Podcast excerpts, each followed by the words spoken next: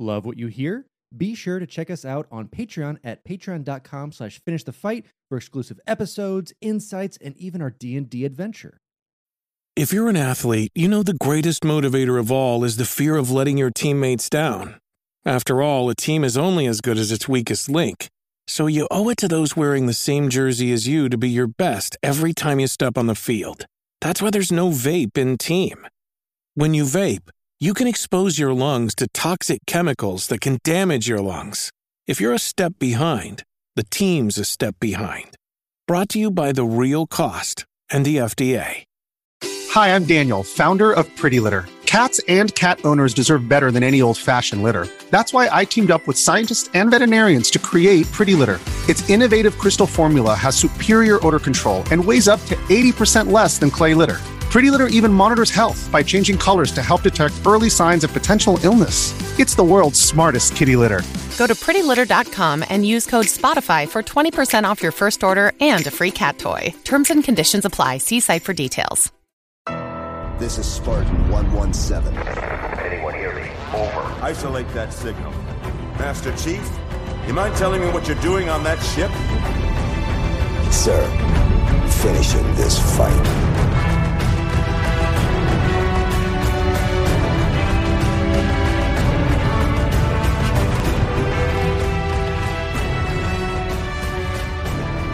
All right, welcome back, everyone, to Finish the Fight, a Halo podcast. I'm your host, Jesse Reiners, And I'm your host, Alex Kendall. and we're going to be doing an episode that we've been hyping up for literally months at this point. I'm really excited. I told Alex this is the first time I've been anxious to do an episode in a minute. Like, I'm very excited.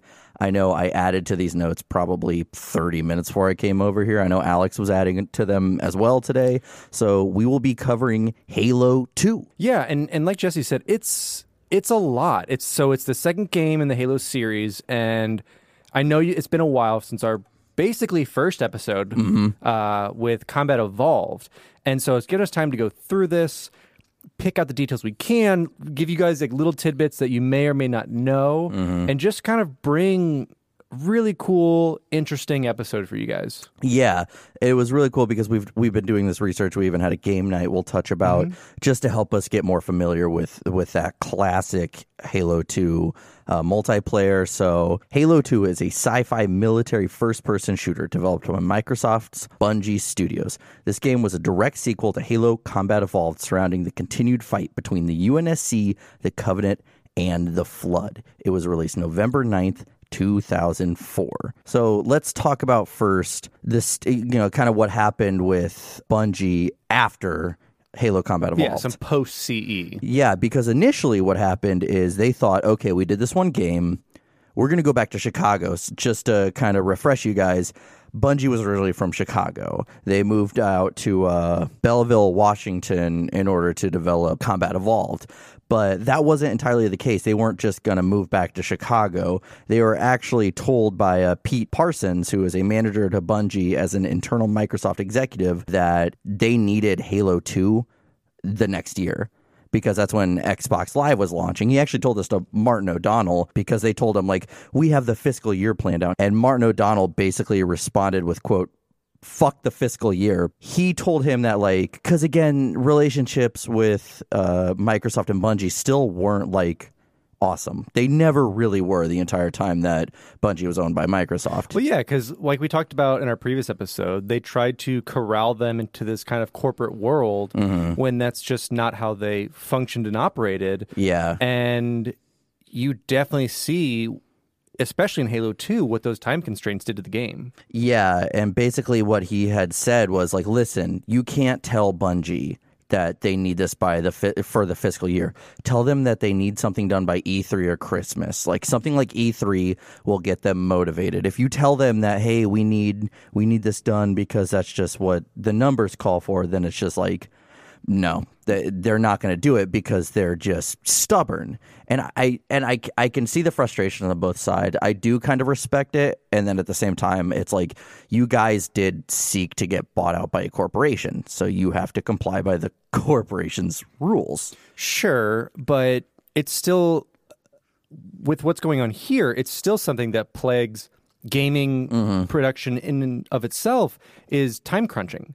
Yeah, this this was a little too extreme, but I get what you were saying. Like, Well, I mean, you're still getting this with like Assassin's Creed and Call of Duty, which is yearly games. Mm-hmm. Yeah. And you're trying to crush it all down. So, and like you said, like if you throw in corporate jargon, you're going to rebel. When you're Mm-hmm. Yeah. like, hey guys, we need this E3 launch or like we need this Christmas title, then it's more of like, okay, yeah, yeah, cool.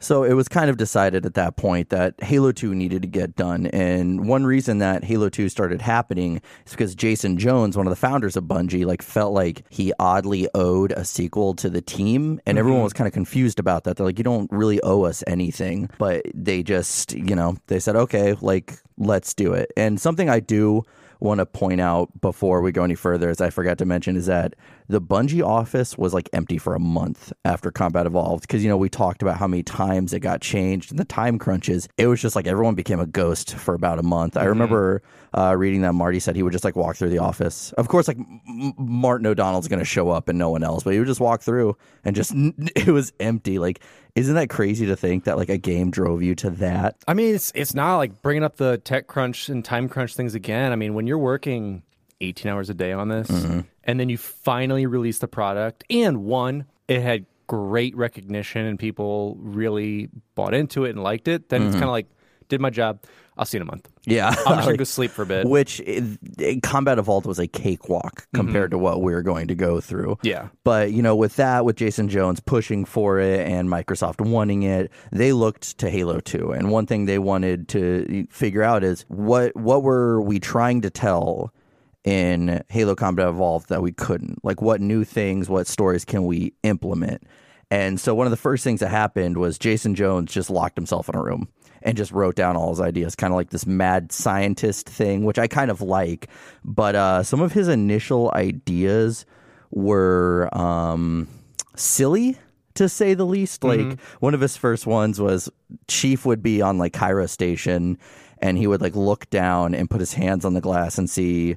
Uh, the Covenant attacking Earth, and he would say, "quote Only blood will pay for this," which I think is definitely not a Master Chief esque quote. And then another thing he wanted is he wanted uh, Miranda Keyes to be evil. He he wanted he wanted uh, her to strap a bomb to Chief's back at one point and push him in a hole as like as an act of revenge for uh, letting her father die. So basically, he locked himself in a room and watched Rambo and Terminator and just like every other 80s dude film. Apparently, it was definitely uh, like as I said, n- those ideas didn't really happen. I know uh, Joe Staten really fought against having stuff like that happen. Clearly, we saw uh, the Covenant attacking Earth. We st- we still saw Miranda Keyes, but we didn't see it. We even had some bomb play in there, but we didn't see Not the th- altogether. yeah, we we we took little ideas and went off of that, and uh, uh, from the beginning the production for Halo 2 was kind of a mess. You know, there was there was a lot of small groups of Bungie employees that were uh, meeting up to kind of plan out this this game, but none of them really were communicating together well. Like Jason was kind of like the leader of this, but yet he was kind of being wishy-washy about this from the beginning. So there there wasn't a lot of leadership to be had. No, and and some of the interesting stuff was like during the conceptual stage, Mm-hmm. and that's kind of where you got the idea of playing as a covenant because they wanted to do something a little different than CE. They wanted to have like the unexpected, Uh-huh. uh, and they wanted to push so that you could see the other side of the story. Yeah, not a lot of not a lot of games were doing it at the time. Yeah, And so, like, because especially Joe, that was Joe Staten was really pushing for that as well, which you got to give this game to Joe Staten. He saw a lot of this game through. He came up with a lot of the ideas, like everything. Like, he is. Granted, he is a very recognized person within the Bungie and Halo franchise. I still think he's an unsung hero, him and Marty, because mm-hmm. what what we'll learn is like Marty was also kind of like ahead at Bungie, but not really. He was like he was really just a composer, but he helped with a lot of the decision making and whatnot, which I think is really really cool. So like especially like someone who doesn't have experience like that is stepping into those those shoes essentially. So something really cool that I actually found uh, while doing this research is that and and this I don't know when exactly in the timeline this was. I know this was later on, but I just put it earlier on in the notes because I thought it was really cool. Is the Arbiter was actually going to be called the Dervish, which I'm kind of glad he was not called the dervish because it doesn't have the same ring. But essentially, a dervish is like an Islamic term for a special warrior.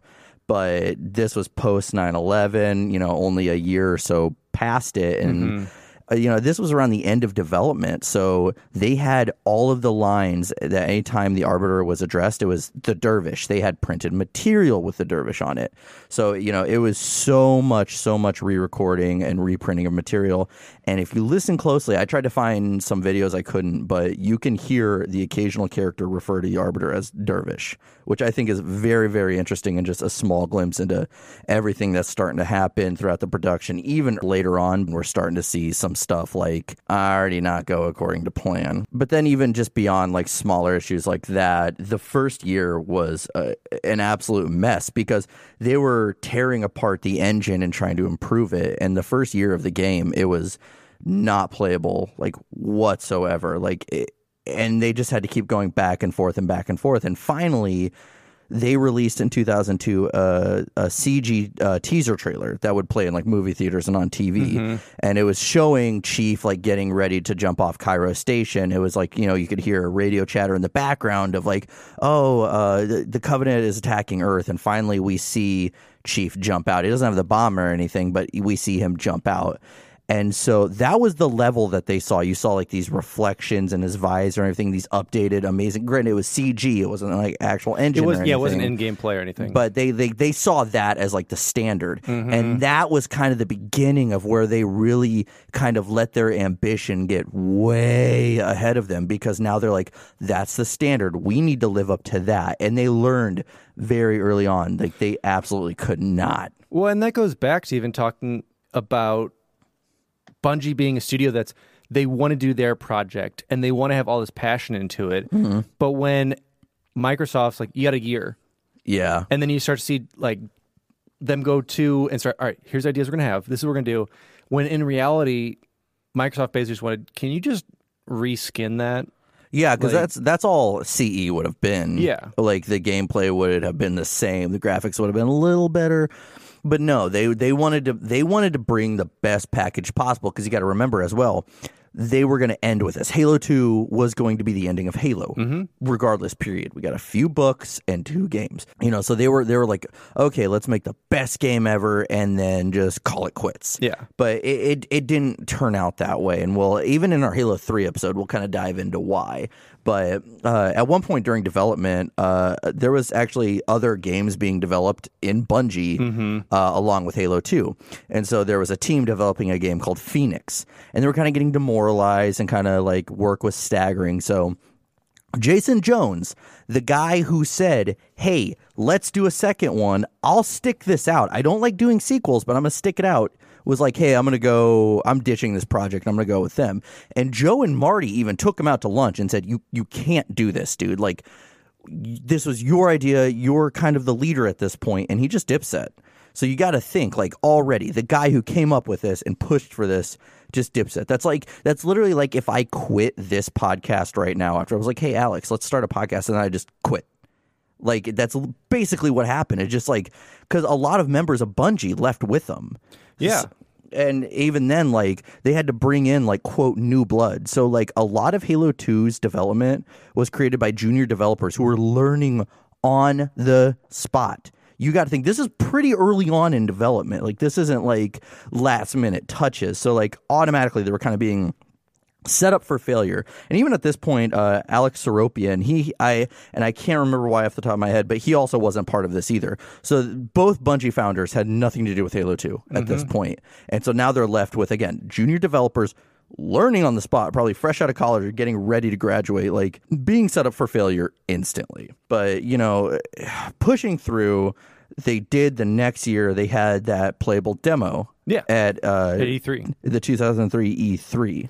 Yeah, and so that demo took a total of seven months to develop, and Bungie kept almost any news of Halo under wraps until E3. So fans didn't have any idea what to expect, which for them was great in mind because it's like we got to put this out, so let's keep everything under wraps. Don't get hopes up, and we'll put this out so they can see it. It's kind of like what we're living with with Infinite right now, minus like an actual like playable demo. It's still this idea that we know, you know, we know next to nothing about it. But so this trailer was basically a culmination of everything they wanted to put in. Uh, Joe Joe Staten really just wanted. He's like at the last minute. He's like, let's add this, let's add this, let's add this. And so this what this trailer or this this uh, this E3 playthrough, I've watched it a few times. It's it's pretty crazy. But so the demo was a live playthrough, which was Yeah. different. You know, it wasn't any like CGI or anything like that. It was Joe standing in front of a small like a small screen, and then it was projected behind him of him actually playing the game. But I, I and again they they did some different things with this because Joe starts talking about okay the fire exits in the back, and then you see Johnson pop up on the screen behind him and start like yelling at him for like trying to do that. And then Johnson says you know this is a re- you know he explains this is a real gameplay demo and like everything you're going to see is is in game so that again really cool elements that they they they put through. I know it's essentially um the second or third mission of Halo. Uh it's definitely it's I think it's outskirts. We have a mm-hmm, like the, the mm-hmm. Covenant invading. I know that the Brutes are there, but I think it, it is really really cool to see like what they had come up with and the the crowd themselves. Like if you watch a video of the crowd's reaction, it's like they it's like they saw God. Like all of them had their jaws dropped and they were all just like losing their mind. Like even uh, Orlando Jones was there because he was a huge Halo fan, which he actually ends up voicing Sergeant Marcus Banks in the game. But there were people at that demo who were going back two or three times to watch it to make sure that like it wasn't just uh someone Already, playing already self-recorded or playing yeah it back. yeah no they were like making sure that things were different and then Yeah, which which makes sense because you have to figure at that time when you didn't have YouTube, you didn't have any time you could replay clips. I mean, there Mm-hmm. was plenty of times when people you'd have some developer come up in his sweet sports coat with some classic T-shirt under it. And Joe uh, is just t-shirt I will just, say this just a T guy. Joe's a and, T guy. Uh, and they would have a controller, and they would be like, you know, like doing the moves and shifting into it. And when in reality, it's either someone backstage playing it, Mm-hmm. Yeah. or it's already a pre-recorded demo. Yeah, eh, but it was crazy. People were just watching it again and again, and you know this this demo was amazing looking. It uh, had featured uh, this lighting called uh, stencil lighting model. Uh, only thing like with everything that the feature or that this uh, this demo had is that it would slow the frame rate down to like three was it like three per second, which So uh, a slideshow. yeah, essentially. And so after all that, it was it was a great reception, and they got back to the office and they realized they could not use any of that because it like they got lucky there because the the Xbox couldn't render that No, environment. So like you got to realize now it's 2003. We now have to essentially start from scratch. And that's Mm-hmm. where I want to move on to the later stages of development because it's now to the point, okay, we've had two years and now we have literally nothing to show for it. Yeah. Uh, you know, Joe Staten had uh, this to say about development later on. Quote, we ordered ourselves a giant sandwich, took a bite, but didn't realize exactly how big it was before we started in. And we did that across the board, technically, artistically, and story wise. But of course, we didn't figure that out until way too late. Yeah. And so at this point, two years of development was thrown out. So they pretty much threw it all the wayside. And Bungie was almost starting from scratch. So all those teams are brought in on Halo 2 Phoenix, Bungie West, the Monster Hunter Group. Everyone that had a project basically was like, put that on hold, come in and let's do this now. Yeah, which means that um, Jason Jones would be returning. Kind of that awkward thing like, It's like, oh, hey. hey, yeah, we dated the same person a while back. yeah. because that's literally what had to happen was is that like everyone came in like, all right, let's go. Doesn't matter. Doesn't matter about your game, your game, or your game. Not important right now. Halo. This is like one of the most hyped games right now. So it's crazy to think that there were like three or four other projects that got scrapped just for Halo. One, and I think as you see like the writing on the wall with the reception of that E3 demo Mm-hmm. and just people gawking at it, be like, yes, it's like we have to live up to those expectations. Yeah. And if we do, I think we're going to do great. Like that has to be like what's going through your mind is like we have to get this done. Like if that's what people were seeing like with that, when we have a full thing out for them, like let's we need to do something for them. Yeah, and so for another year, the campaign wasn't playable. Like they had to starting from scratch. Like all of a sudden, we're just like, oh shit, we're we're now in trouble. And so, you know, that year goes by, and during that year, uh, Ed Fries. Uh, he he had been working with Bungie. I believe we talked about him in the Combat Evolved episode. He went in front of a board of officials for Microsoft and he said, like, listen, this I think this is right before. I think this is around 2003. He said, listen, they need another year, or they, they like they need another year. So please give them that. They said, so you have the option: give them another year, or have them ship it out as soon as possible. And initially, they said, have them ship it out. And Ed Fry says, I will quit on the spot if that happens. And so they said, okay, okay, they can have more times. But six months later, he ended up quitting because. And to side note, researching for this, finding those old 2003 web pages is a treat. You were sending me a few of them Uh, earlier this week, but yeah. So I found a very old article, and and he had basically said that you know you don't really have a lot of freedom when it comes to these games, time wise, artistically, anything like that, and that's what he was looking for. So this game is already driving a few people to quit, try to get away from the project, but being pulled back. So like this game is kind of like a black hole at this point, development wise. Yeah, and and it makes sense. I mean, look at present day games that take eight years, Mm-hmm. nine years, and the quality that's put into them. Mm. When in reality, of the games that are driven by EA or whatever, that are like you know like the factory games, best way to put it. They're like put onto assembly line, Yeah. and put together. I mean, going back with this, when they were developing the campaign levels. It was all based on whiteboard sketches. Like they didn't have time to make digital blueprints to kind of sketch it out. They were just like, Yeah. uh, "That's it. That's, That's it. So they had to like look at a whiteboard and then just like program it. Like things Yeah. like that that were absolutely crazy. But you know, they they also did do some really cool things and they really tried to implement new things. Like for instance, like uh they wanted to make the the guns act more like real guns and sound more like real guns. So they they went and they re-recorded all like the guns that went out to a shooting range and then even with Marines like we had talked about with Nylund, how his Marines kind of didn't act like a Marine should. Yeah. That's the kind of uh, feedback that Halo Combat Evolved was getting, is that these Marines aren't really acting like a Marine should. A Marine would fire more than twice and then just hide, like stuff like mm-hmm. that. So they went and they actually hung out with some Marines one day and like watched how they would interact and all this stuff. I remember watching this video and the developers kind of look like almost like, granted, they look scared. It's like these guys are going against nothing, but they're still just like, oh. These kids, like It's like little kids watching. it, it was really cool to see though and i like the idea that they have people from the military who loved this game and said you need to improve this though. Like it's 500 years in the future. These guys should be acting even more buckled down than mm-hmm. we are now but eh, along other things like they wanted to improve the sound quality and it was like cool that they had these multiple rooms like digital rooms built that would just have like sand or metal or wood or dirt or brick and they would just sit there and experiment with that which i will say i think some of my favorite parts about researching this is seeing how anything to do with sound is done. I mean, clearly, like we have this podcast, we're very interested in the idea of sounds. Like I used to play in bands years ago, so it was always cool to see these these new and different things. I know when Infinite that trailer just dropped.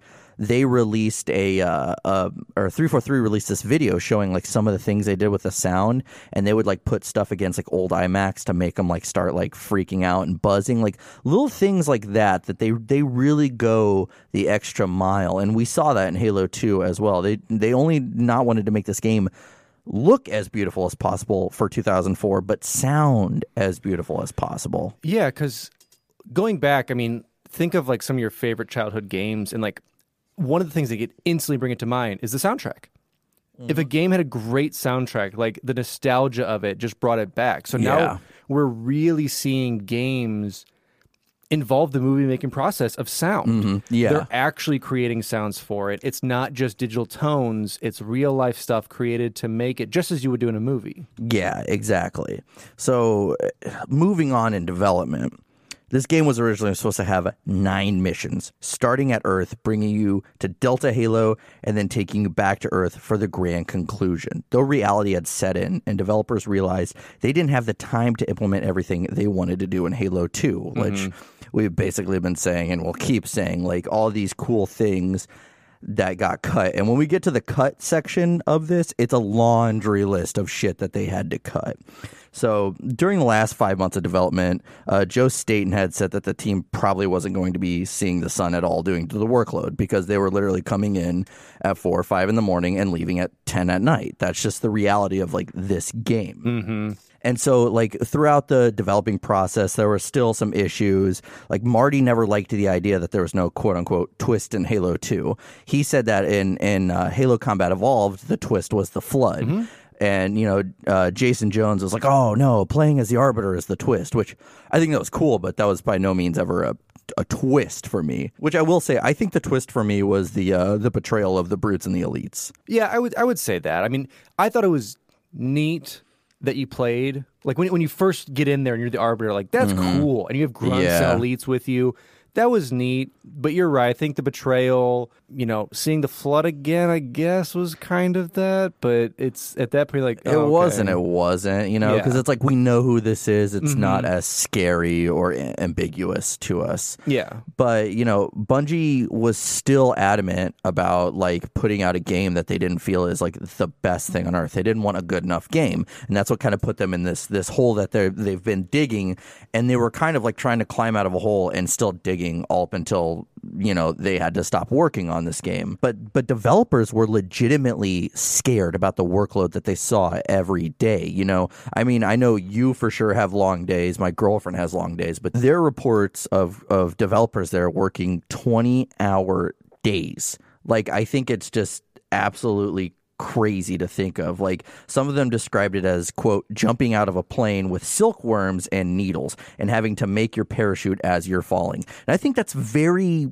close to like how they probably felt at that point. Yeah, I mean, it, I know with any of this, whenever you're working in creative development and you have crunch time and things change, and it's like mm-hmm. we need that project done by tomorrow. It's like, all right, cool. Working throughout the night, we're working. You know, Yeah, well, as I said, like my girlfriend, by the way, she is the reason that Alex and I know each other. But she, there's nights she works till midnight. Like I, and that's so crazy to me. And then she goes into the next day and works an eight hour day.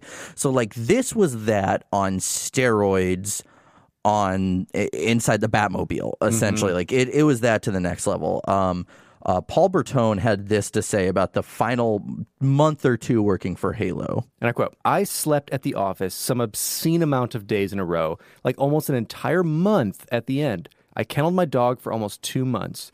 There would be mornings I'd wake up at home and not remember how I got there, and many others where I'd wake up at my desk or somebody else's. It was that way for a lot of people. A lot of relationships got fractured, and that felt irreparable at the time. Have you ever done that though? Have you ever gotten home and then like or you woke up the next morning and you're not drinking or anything, you're so tired and you're like, How did I get here? Yeah, I mean, there's there's been times here where like I'll just crash overnight when I'm working on a project. Dude, it's terrifying. I used to work thirds. That was my first job. And some mornings I'd wake up and I was like, How did I get home? Yeah. I would because I would fall asleep in my car and, and my driveway and be like, Holy shit. Like so that's terrifying to think. But you know I mean, worst of all, he had to kennel his dog for two months. Yeah, that sucks, man. That, that you got to think it's like that's how dedicated people were to this. They were like kenneling their dog. We're gonna learn about even more that kind of happens and like things that happen to people. Like it's just crazy to think. But you know, at this point, Halo 2's third act was cut completely from the game. We now have one third. Thirty three percent of this game is now gone because they knew that they would need at least at least another year 12 mm-hmm. months to do that third act and they they didn't. So it was the third act was going to feature chief and the arbiter teaming up to defeat the prophets discovering the ark and fighting their way through the ark facing multiple scarabs and finally making their way back to earth and that's how halo as a franchise was supposed to end I mean, that's exactly how Halo 2 ended. You fought a couple of things. You had some really long cutscenes with some floaty orb that And- Johnson was on, and, you know, with Spark, and that's it. It was great. yeah, but you know, of- you know, at this point, it's like okay, we just have to end with Chief saying uh, that famous line, "Sir," finishing the fight. Uh, but so many, if not all, of the Bungie employees hated that ending. You know, they felt it was like quote disjointed, and to this day, Halo Two is regarded as one of the one of the greatest video games of all time. With one of literally the worst endings of all time. I know, like Martin O'Donnell said, he's like, just Google it right now. Google worst video game ending. Halo 2 will pop up. So it's crazy to think that like it's such a contrast between like such a great game, fuck that ending. Yeah, and I would say Halo 2 probably bumps it up from worst because 3 actually came out. Yeah. if if a third game never came out and that was the ending, mm-hmm. you're like, cool. yeah, then Thanks, that- thanks for making the middle movie. yeah.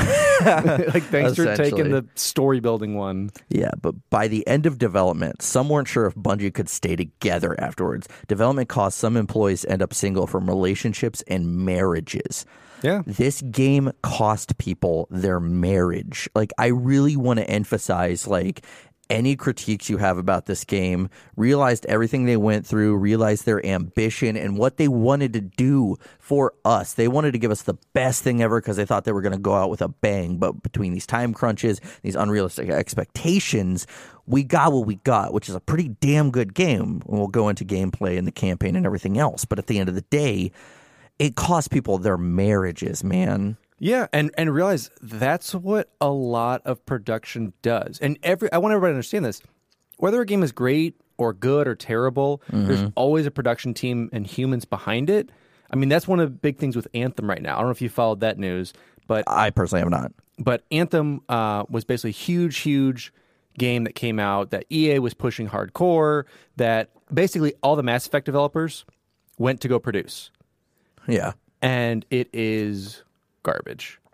It's Yeah. broken. It's terrible, and it was one of those games, kind of like this, where it was rushed.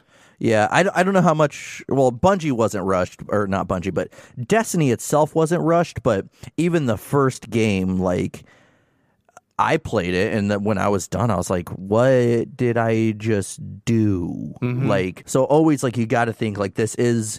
This is an art. Like if Yeah, you think about it, and you know, some people love love the art, and some people don't like it. So at the end of the day, like this this really wore down on everyone. As I said, it was to the point that the studio thought like, are we going to be able to ever do another game again? Like cuz there's no like we're shattered at this point. Mm-hmm. And I think like there's a really cool quote. It's not cool, it's actually very depressing that sums up the development of this game.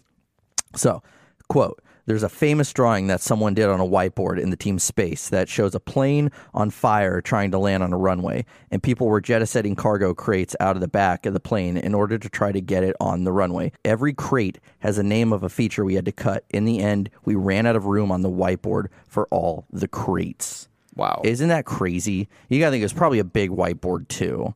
Like you know, one of those big ones. I don't know.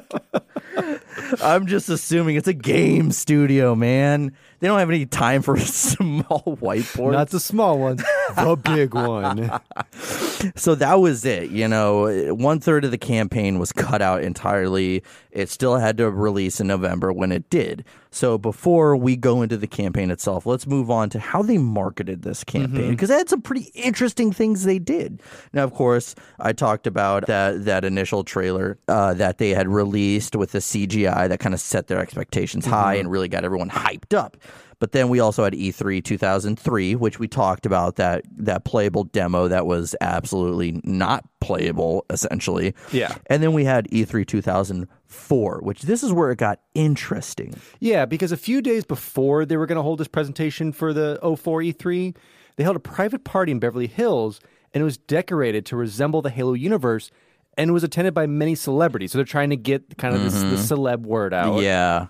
And then, so after this party at E3, we would see an actual demo of Halo 2 multiplayer showcasing the new Spartan armor, elites, and weapons. After the demo showcased, however, it would it would actually be playable to E3 mm-hmm. attendees. Which is which is, you know, like you and I had that discussion about like is E3 going to last? I think little things like that, especially in like the prime of Halo, like was a reason that E3 was so big for so long. You didn't you you couldn't you couldn't sign someone for a beta test.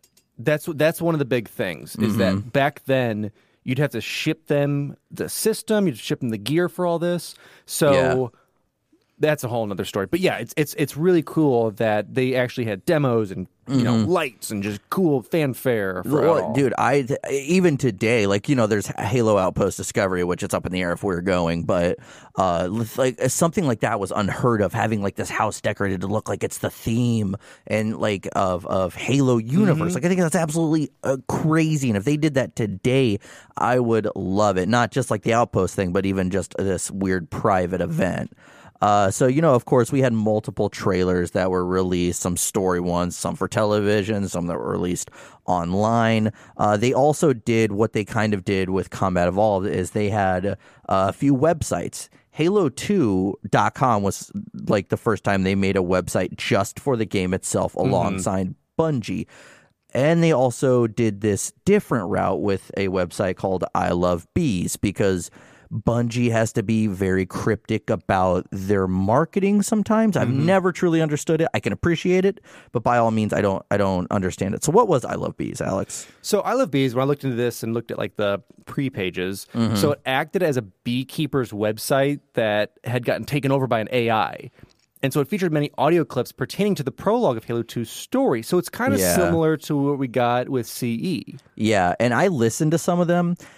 I couldn't really make the con- like that's what like with our research that's what it was kind of pointing to. But it's like I would listen to someone, I'm like, I have no, I can't do this thing. Like I can't, I can't connect these dots here. It's Yeah. just.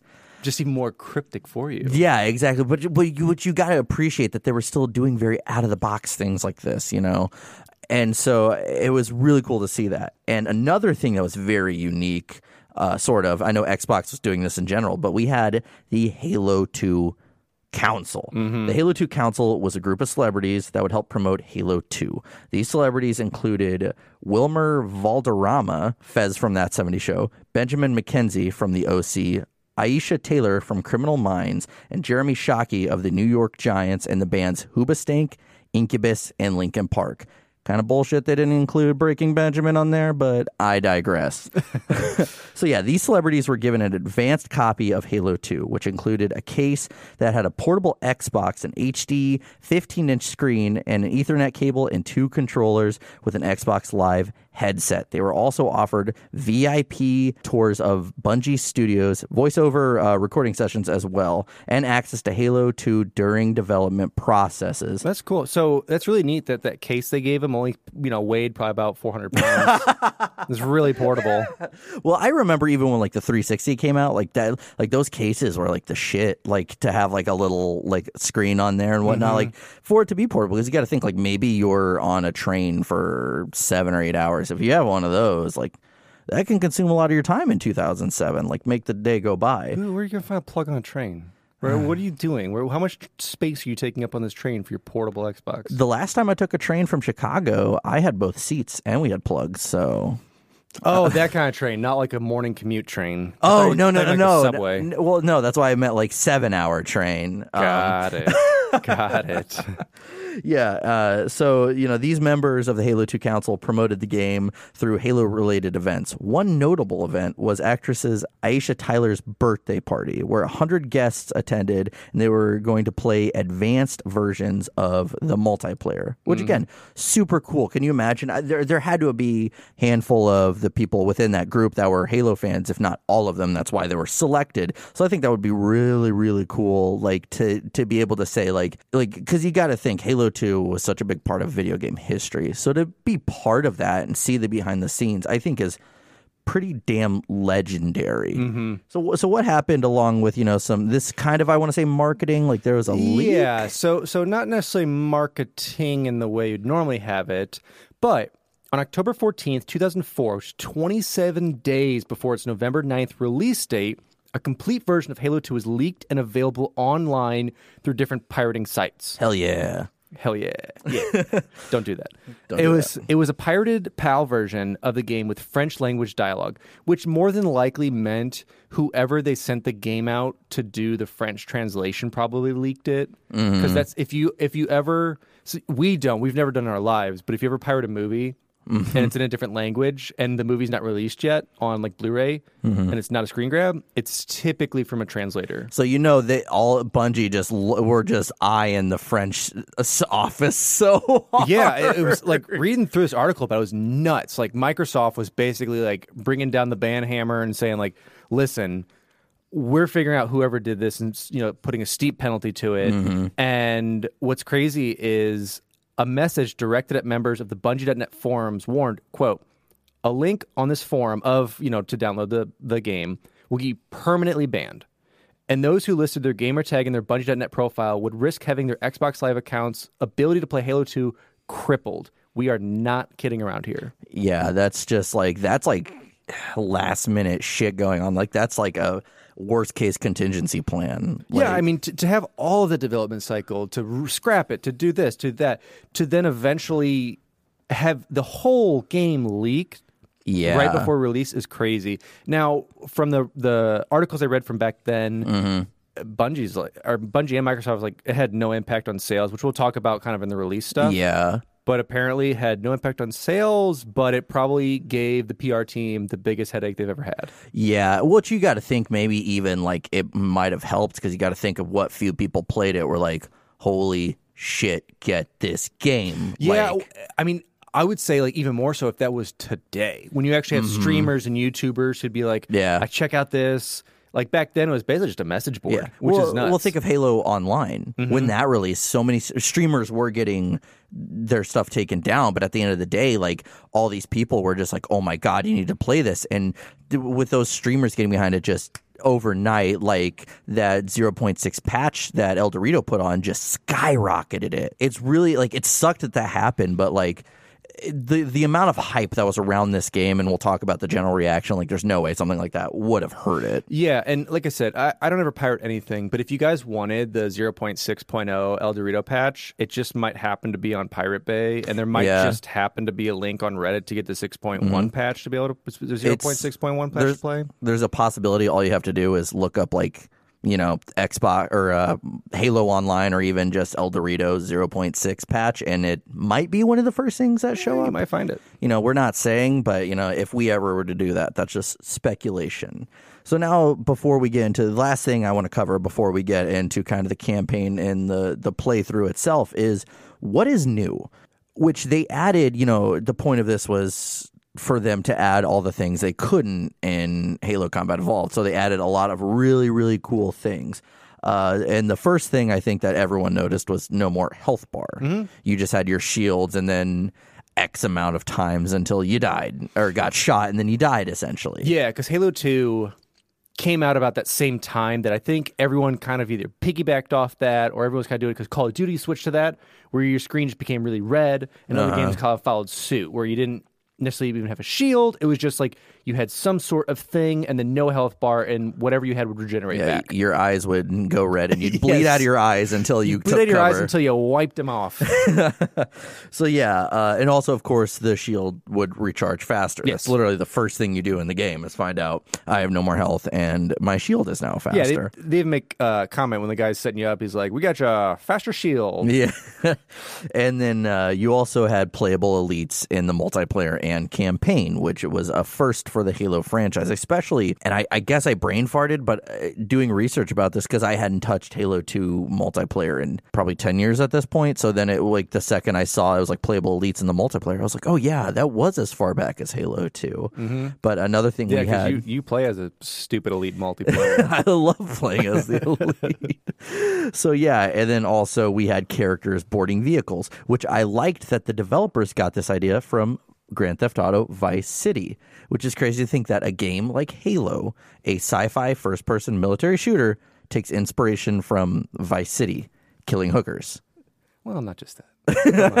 But yeah, it's it's cool, and it it really made the game dynamic, especially for multiplayer. Yeah, because then the second someone gets on a vehicle, you're not screwed. Like you have a fighting chance essentially. So I like that they really thought about all these kind of things. Another thing we saw, we have two boss fights in the game. Mm-hmm. One of them pretty easy, one of them pretty hard, which we'll go into once we do our uh, walkthrough of the campaign. We also had brutes. This is the first time we'd see the brutes. I know if you listen to our previous episode, that's technically when they got introduced into the franchise, but this is the first time we would actually visually actually get confirmation of what they are. yeah, we actually get to see them, see how they fight. Um, I like the early concepts of the brutes. At first, showed them having three eyes, and then again being Cyclops. And I know they also got inspiration from uh, Chewbacca from Star Wars. Yeah, you So- can definitely see it. It's pretty, yeah, because that was right when the the original or the the The pr- fir- the the prequels. prequels. were coming out. So of course people were, had Star Wars on the mind. Um, another thing that we saw for the first time were buggers, and buggers were actually born from early concepts of the prophets. I actually did like looking into some early concepts of these new characters because it was cool. Again, buggers came from the prophets. I would have never expected that. We also had, uh, of course, the prophets themselves. We finally got to see them in this game. Now, early concepts of the prophets had them portrayed almost as like these ghost or phantom like creatures, but the direction kind of shifted because they, they wanted the, the prophets to look feeble but sinister. Which I, I did like those early concepts as well. Uh, we had new Sentinel enemies, which we'll we'll go into. Uh, that we also saw phantoms, which yeah, so, became so now we're jumping because one of the biggest jumps for me as we get into this with with Halo Two was vehicles Uh-huh. with either changes or new ones, as well as weapons. So you want to start off with those vehicles? Yeah, so so Phantoms, which replaced the Spirit Mm-hmm. and became kind of a staple within Halo for many many years to come. Yes, you, didn't, you didn't have the tuning fork coming in anymore. No, had- no. Which I liked the spirits, so it was nice whenever we saw them come back Mm-hmm. in Halo Reach.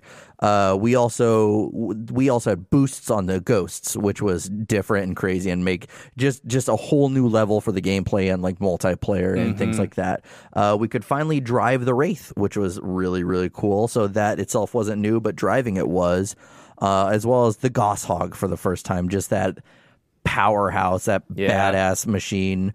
Uh, and then we also uh, saw a new Scorpion tank, more updated, and it could actually shoot just regular rounds now instead of just firing that one uh, cannon shot. Uh, and then we also saw the Spectre for the first time, which was kind of the uh, Covenant Warthog. And the, the Spectre is pretty fun to use. We also had this uh, Covenant transport vehicle, and I don't think you ever get to drive those. You, You just got to kill them Yeah, because we only see them in outskirts. Whenever you're kind of just flying through, trying to get to the end. That's when you 1st Uh-huh. see what we're gonna see is a scarab, the scarab kind of shoot that warthog Mm-hmm. down below deck. It's- Yeah, we we had saw it in the, the beginning of the the mission, which that's something that's on the list is is the scarab. Like you see that for the first time, and that was really really cool to see like this big giant machine like you didn't know the Covenant had. And it gave me a lot of war, war or War of the World vibes, which I love that book. Yeah. And so like it was very nostalgic for me seeing that, and I think they I think they got a huge inspiration from that. I'd like to have thought I couldn't. I tried to do some research, I couldn't find anything, but we also saw some new stuff on top of uh, the vehicle. Something I want to add in is real time reflections. Which I think is like at the time was pretty revolutionary to see. But let's move on to weapons. So yeah, so this was one of my favorite things that changed within the game, and I would say one of the major aspects that probably sticks with most people is the introduction of dual wielding, mm-hmm. which allowed for weapon combos, whether it be a Covenant or UN- UNSC weapon. You'd put one in either hand uh, and then fire it that way. So you can charge up a plasma pistol and then have a SMG, SMG, or you know like whatever other handheld, and just take them out. Kind of create your own noob Yeah. combo with it that we'll talk about a little bit. Yeah, like or like a plasma rifle and then SMG. That was like a that was a good Oh, way to take out. Super nice, Yeah. Mm-hmm. especially for anything with shield. Just burn the shield down and do immediate damage. Yeah, so stuff like that, introducing these new techniques and combinations. Yeah, it, it was a whole revolutionary feel that kind of brought it back to GoldenEye and those type of games where you could dual wield stuff, even though it was crazy, weirdly overpowered and fun. like it still created these new combinations. And so to start off with our UNSC, Mm-hmm. like you said, we were introduced to SMG. Basically, it's the little rat a tat tat gun. yeah. That I, I never liked the SMG personally. It was it was a better assault rifle in the way that you could dual wield it, and it was Mm-hmm. quicker. Yeah, I don't know. It just it sometimes I felt like a little underpowered. Maybe I'm crazy, but No, it, it definitely was. I, I think it was trying to be on par to the damage output between single shots of plasma pistol and plasma rifle. That's kind of what it felt to me was in Yeah. between that. So what else do we got? Uh, so this is the introduction of one of Halo's biggest staples, which is the battle rifle, uh-huh. which is a three-round burst rifle that allowed a two-time scope uh, that created the noob combo, which is basically a fully charged plasma blast from your plasma pistol would drain a shield completely, and then you just pull out the battle rifle, headshot, they're dead. Yeah, and then we had that that new Magnum, right? Which So, so the new Magnum. A lot of people uh it. We first hear somewhat of an introduction to it in First Strike. Whenever Mm-hmm. Halsey's telling Red Team, I think when Red Team's with her, like, "Hey, I got a new pistol surprise for you." here's this pile of shit. Yeah, and uh, I personally love it. Uh, it has no zoom.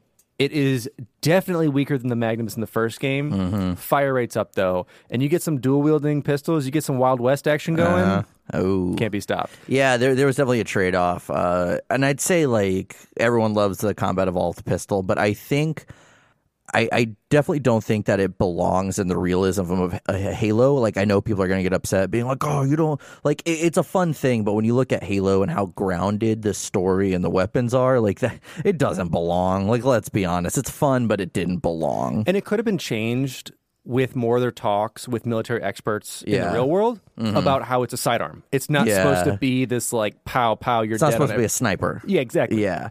Uh, and so we also had some changes to the rocket launcher. Yep. So the rocket launcher, uh, it still has your two round reload, but it can now lock on to. I don't want to say just vehicles, but turrets, vehicles, anything that's like a mountable target. Yeah, which which made gameplay a lot easier and a lot smoother for gameplay and making targets not like you're not really kind of guessing if you're going to hit them or trying to predict where they're going. Now you lock on, you're good to go. Well, especially with sky battles. I mean, it, Mm-hmm. it really changed with multiplayer having the banshees in there. Yeah. and being able to fly that around and having the maneuverability of it. Mm-hmm. You can now you're now scared to kind of still be in a vehicle and in the sky Yeah. if the other team gets rockets. Well, that's one thing they wanted to introduce was balance, and I think they did very, very well. Especially, you know, we'll touch on our our uh, multiplayer night that we did, but yeah, like finding a good balance, I think was pretty key, and I think they they hit the nail on the head. yeah. So one other thing with UNSC weapons, uh, removal, no assault rifle.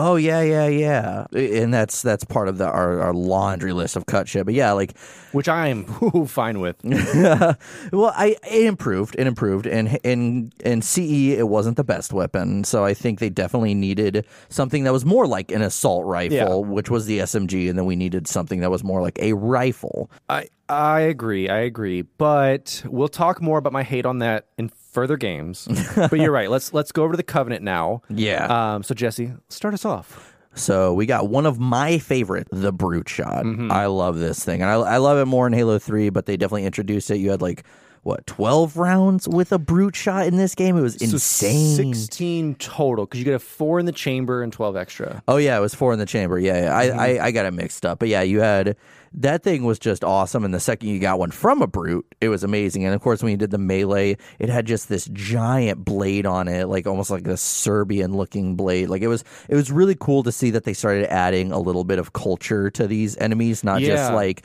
not just having them be these random enemies, but like here's a gun that's specifically for them. And I think it sums them up as a weapon. It does, and that, and that's what I really love as we go through this list of especially brute weapons. Uh-huh. Was they are very brutal. Yeah, and Mm-hmm. They they had high damage outputs at certain times. Uh, each one, I for the most part, I believe had some sort of blade on it. Yeah, and then they, like we got more of those in later games. Um, but yeah, like the giving the brutes their own culture, and we'll talk about that in Halo Three as well. Like really, like you know, letting these enemies have like very specific things that they do, how they shoot, how they fight. Like I think that was like such a staple thing for Halo that other games were starting to borrow from. But along with the brute shot, we had uh, the carbine. Like we could we could use that, and I I actually when it comes to like a game that doesn't have like a BR, say like uh, in Reach, I prefer the carbine over the the DMR because you can shoot a lot quicker with it. Uh, we also had the fuel rod cannon that was playable for the first time in the campaign. I know that we could play it on the PC, version of so I guess, Combat I, I guess you'd say first on console as well. Yeah, yeah. So first time we could play it on console in general. Uh, we are also able to use the energy sword for the first time, which was a big deal because everyone loved that thing. And the first time you ever played Combat Evolved, you shot the elite, and you're like, "I'm going to go for it," and then it just you're like looking around, like it's almost like have you seen that video of a uh, raccoon that's holding uh, Cotton candy? cotton candy, and it goes in the water, and it just looks so confused because it doesn't understand. So it was essentially like that we had to experience. Now we also got a plasma rifle, but it was red Mm-hmm. because it was the brutes. Little details like that I liked. All they had to do was change the skin, but yet it was like stuff like that I think really mattered. And what I love with it is that it had a faster firing rate. Uh-huh. So it could put more damage output, but it would overheat just that same amount sped up. Yeah, eh, but again, kind of like that that That br- that brutal ass- yeah. yeah. No, no pun intended. But yeah, it was like it was supposed to show that these guys, at least, like you know, they're they're tanks. So by all means, everything that they do and the kind of weapons they're going to use are going to be tanks as well. Uh, another thing we have is the the uh, particle beam rifle, which is basically just the Covenant sniper Mm-hmm. rifle, which everyone called. And it, I have I can't remember the last time I've seen particle beam rifle because you added that to the notes and I, I had to like Google. it. I was like, wait, what is he talking about? I was like, yeah, it's a sniper the rifle. Covenant sniper. Yeah, I can't remember last time I called it that. Uh, and then something we'll touch on just a little bit is that secret scarab gun, which it, it's crazy to think that that like the developers thought it would take users years to find. They found that in a month Yeah. a month, which makes me wonder, like, how, like, because there are people out there who will get games and just try to break the map. So clearly they were just trying to break the map, found this, and had to go on a, some kind of forum, and someone's like, no, you're lying. And then sure enough, they found it too. And that's that's what I wanted to bring up too. Are we past are, are games polished enough? And this is totally off topic, but are games polished enough that we we don't have necessarily map breaking abilities like that anymore?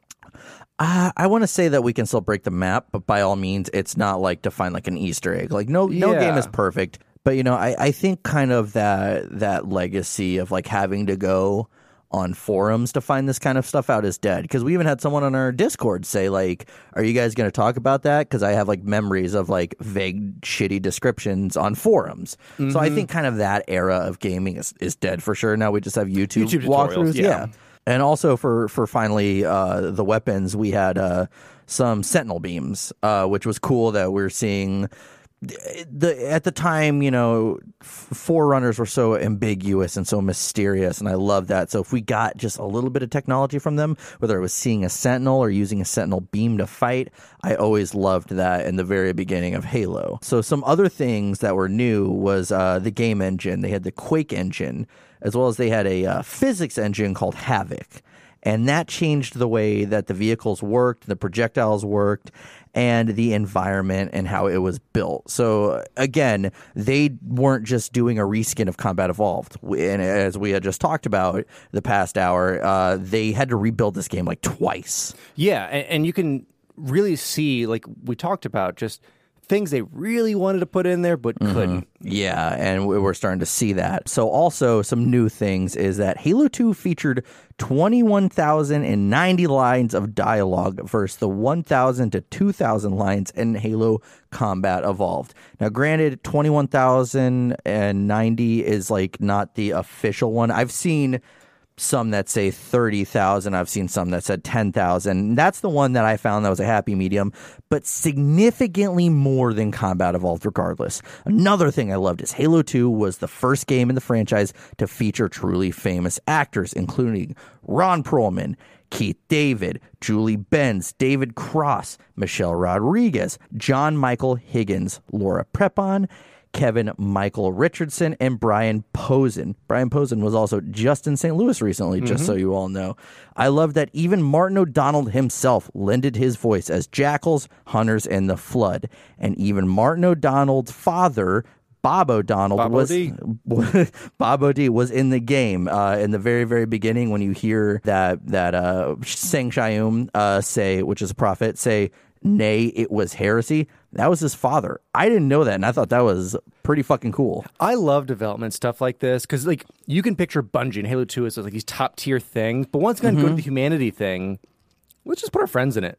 Yeah, like some cool people in this. Yeah, and as I said, Orlando Jones was also in this, so it was like cool to see that we're seeing these these A list actors start coming in, especially when you have like Ron Perlman in there, like you recognize him instantly. Keith Qu- David, he voiced pretty much everything. Yeah, and then even like he was he was in some of my uh, one of my favorite films, The Thing, and then you have uh, Orlando Jones in one of my favorite movies growing up, uh, Evolution. So it's like crazy. Ron Perlman, Hellboy, like Yeah. seeing all these famous people. Uh, it's just like it was really cool that it started to become more of a cinematic thing. Exactly. That's what I was just going to bring up. This is where you're getting into that cinematic movie universe of Mm-hmm. making a game. You're making a cinematic piece of Mm-hmm.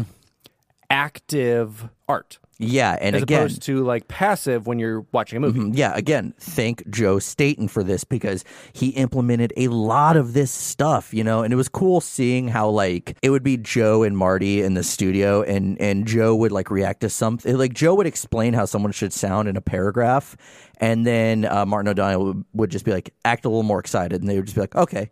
So it's you would see like uh, how much Joe was invested in this and I think like truly like seeing him talk about this game, there's such conviction behind everything he says and everything he wanted in the game. So definitely like those two alone thank them for like these amazing scenes and music and everything we got. And we truly almost got a movie from this. We did. I mean, if, if you guys have the chance, look up the older YouTube clips of them putting the score together, putting uh, the uh, actors in the booth to do sound Yeah. recording. Just look at those things and just. It's so cool to be in that moment, like a fly on the wall stuff. Yeah, it it I that's why I love researching games because uh, especially like these because it's just seeing these documentaries about all this stuff. It's pretty damn cool. So now let's dive into one of the most legendary and iconic campaigns out there. Uh, That's what Jesse says. hey, it this is regarded as one of the best games of all time, and that means the campaign as well has to be one of the greatest campaigns of all time. No, I agree. I'm just I'm just messing around. I Halo Two, as I've said before, is probably my favorite game in the series, followed by three. Especially when we did that uh, Meet the Host episode, it was very much like you had a lot of stories about Halo 2. Yeah, I mean, it, it was my childhood into middle school, into you know high school type days of, of playing Halo Online, especially when we kind of talk about it. That this being a launch with like Xbox Live and, and going with that, that Yeah.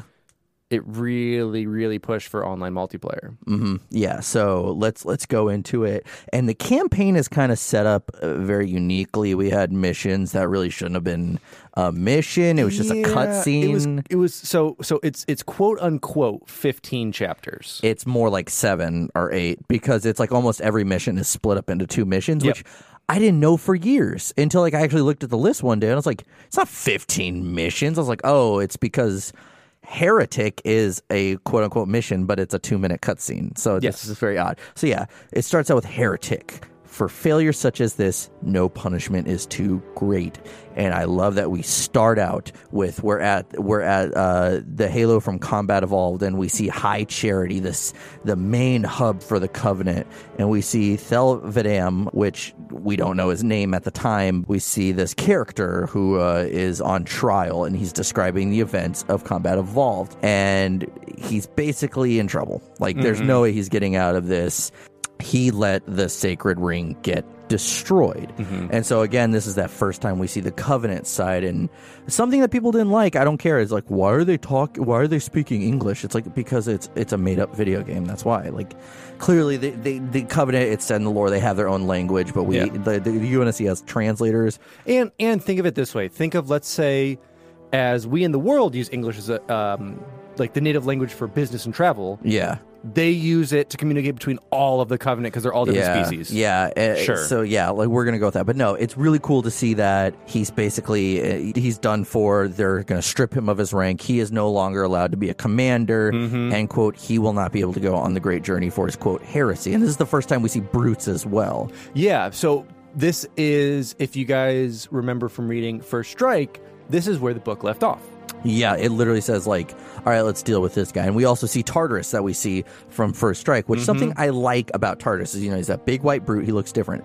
They got his design from Stripe from the Gremlins. That makes sense. Like, you yeah, see it because yeah. they were literally like, how, how are we supposed to know that this guy's like head honcho? They're like, well, Stripe had a mohawk. Let's just give this guy a mohawk. Yeah. and, and it did kind of work because I Tartarus is one of my favorite characters, so I I really liked seeing that. Uh, this is one of the only one of only four levels with no gameplay. Again, it's a level, but it's really just a cutscene. It's kind of that weird thing. So then now we're also moving on to the armory, which is the quote unquote second mission. Suit up, prepare for battle. Yeah, so this this is where you are going to finally take control uh, as Master Chief. Yeah. Uh, so you see Chief suiting up his new armor, um, and you're kind of coming to. So this is uh, Mark Six, I believe. Yeah, five. I, I can't remember off the top of my head. I believe it's Mark Six. five that- or six. Sue us if we don't know. It's six. I'm standing my ground. So it's so it's six, and you have uh, the armory. Gunny is walking you around and kind of going through stuff, Mm-hmm. and this is where he takes you with the shield generator, and he's like, "Hey, we got you new upgraded shields. Upgrade, They recharge faster." So that's Mm-hmm. Yep. kind of a little cue that gives you an idea on how the game goes. Uh-huh. And and so as the gunnery sergeant is finishing up with you, Johnson arrives on basically a monorail. Yeah, yeah. uh, Which you know I love. It's like he wonder he you see him dressed up in uniform, uh, white uniform with with all his medals and whatnot.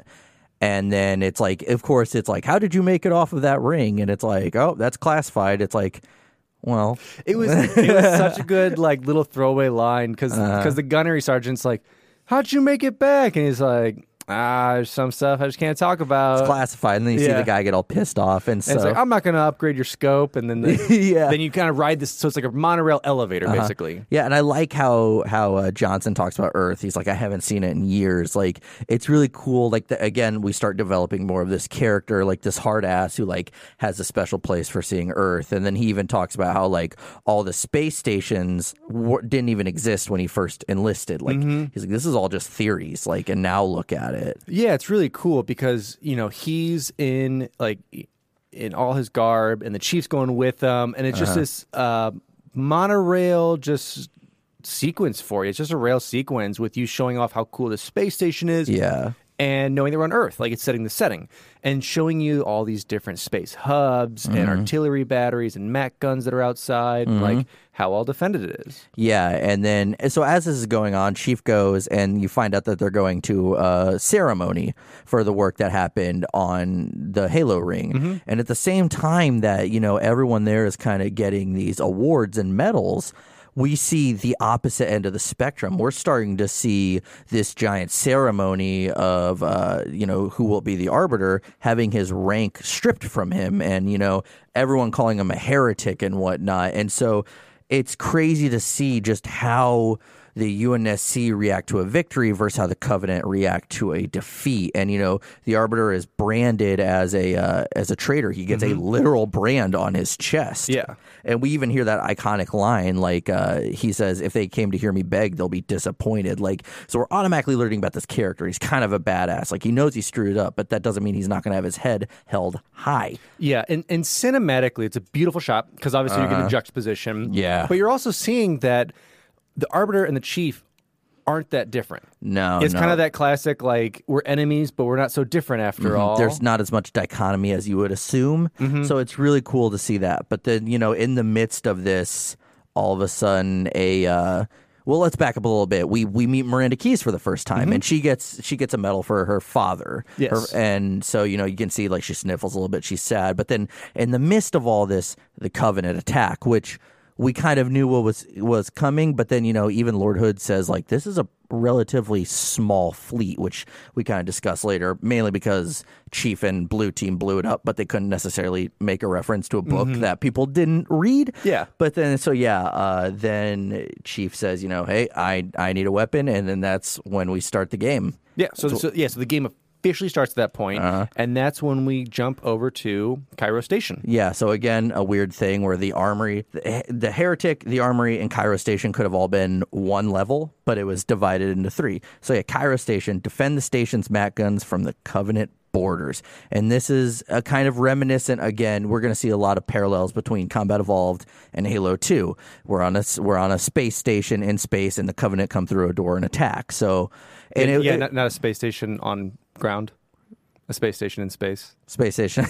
but, but you know what I mean. It, it was so. This is the first time again we, we uh, like uh, Combat Evolved. There's no jackals on this. First thing we see are elites and grunts, and so. uh, And just so you guys know, we're not going to be walking you through every twist and turn of this. We're going to give you very general walkthroughs because y- you've played the game. You kind of know. We may say one or two things that might spark some nostalgia, but by all means, there are walkthroughs on YouTube, or just play the game yourself because it's a fucking great game. But yeah, so essentially, uh, we start to fight our way through the first wave of Covenant, and then throughout that, as we're fighting through, we see a space station off in the distance destroyed, just completely blows up. Which I like that the uh, developer said that a lot of people never noticed that originally. Like whenever they they, they did the anniversary. Edition, they had to like really emphasize that, which is crazy to me. Yeah, I mean, I saw it, but you know, well, the- well, I'm not. Uh, we're not trying to sound like those guys, but I mean, it was like hard not to notice that because everything blanks and all your other AIs are looking out the window. Well, and especially because this is also the first time we see these kind of crazy like drop pods from the covenant that kind Uh-huh. of like suction cup to glass and like cut a hole through it and create their own atmosphere. Mm-hmm. Well, that and we didn't have as much like we in Combat Evolved. We didn't have as much going on miles out in the distance. yeah, that's, I will true. say that. we, didn't have like really any cinematics that could happen on their own plane. It had to kind of be all rendered within where it was. Mhm. And then yeah, apparently then then Athens station is also destroyed. And then I know at one point you make your way into a courtyard. Um and we will be talking about vaguely where you can find the skulls, but on top of the courtyard, you can find uh, the skull there next to Johnson's cigar. Yeah, so we'll touch on this. Like like we said earlier, um, we're not going crazy in depth all of this because if you guys wanted, you Google, you know, you Google skulls. Yeah, and this would be a five hour, five or six hour episode Yeah. if we went into turn by turn of how to get the skulls, how to get this, you know. Which, uh, if you guys just pay us enough money, I will gladly ASMR read you where all of the, The skull, walkthrough. the walk through the skulls. And going Yeah. back just a little bit, there is also a skull on the armory. Uh, And you get it when you're riding the train of the ceremony. Mm-hmm. oh you, you yeah, grab yeah, it yeah. from outside. Oh, yeah, yeah. Last thing for us to say about skulls, if you guys bitch about us for this, you can only get them on legendary. They're all but one. All okay. all but one. But yeah, either way, um, that's why I don't get skulls because I don't play legendary because I like having fun. I've had people shit on me for that before, legitimately, but uh, not my hill to die upon. Understandable. But yeah, and then eventually, I like this is the first time you make your way outside of the station and you're in space Yes. fighting elites outside, which is so cool. You see, like, and technically it's space, so there should be zero noise, but you still, it's like the noise is First very. thing you hear is these elites that have jetpacks. Yeah, and you yeah, and you start yeah. firing, and it's like it's like that's not actually how that works. It's at least muffled. Yeah, yeah, yeah. that. anytime you do space battles in Halo, it's always muffled. But that was cool for the first time, and like the stations kind of rocking up and down and back and forth. Uh, so then, one, you know, after that space battle, you have to make your way back in, and we see drones for the first time. You're going down that Mm-hmm. Elevator, boys. and man, I love drones, but I hate them because especially if there's like more than three, they suck. And they're easy to go down. Like that's the thing. They're easy to go down, but it's a strength in numbers kind of thing. Yeah, and especially if you jump up to legendary, which Jesse doesn't know about.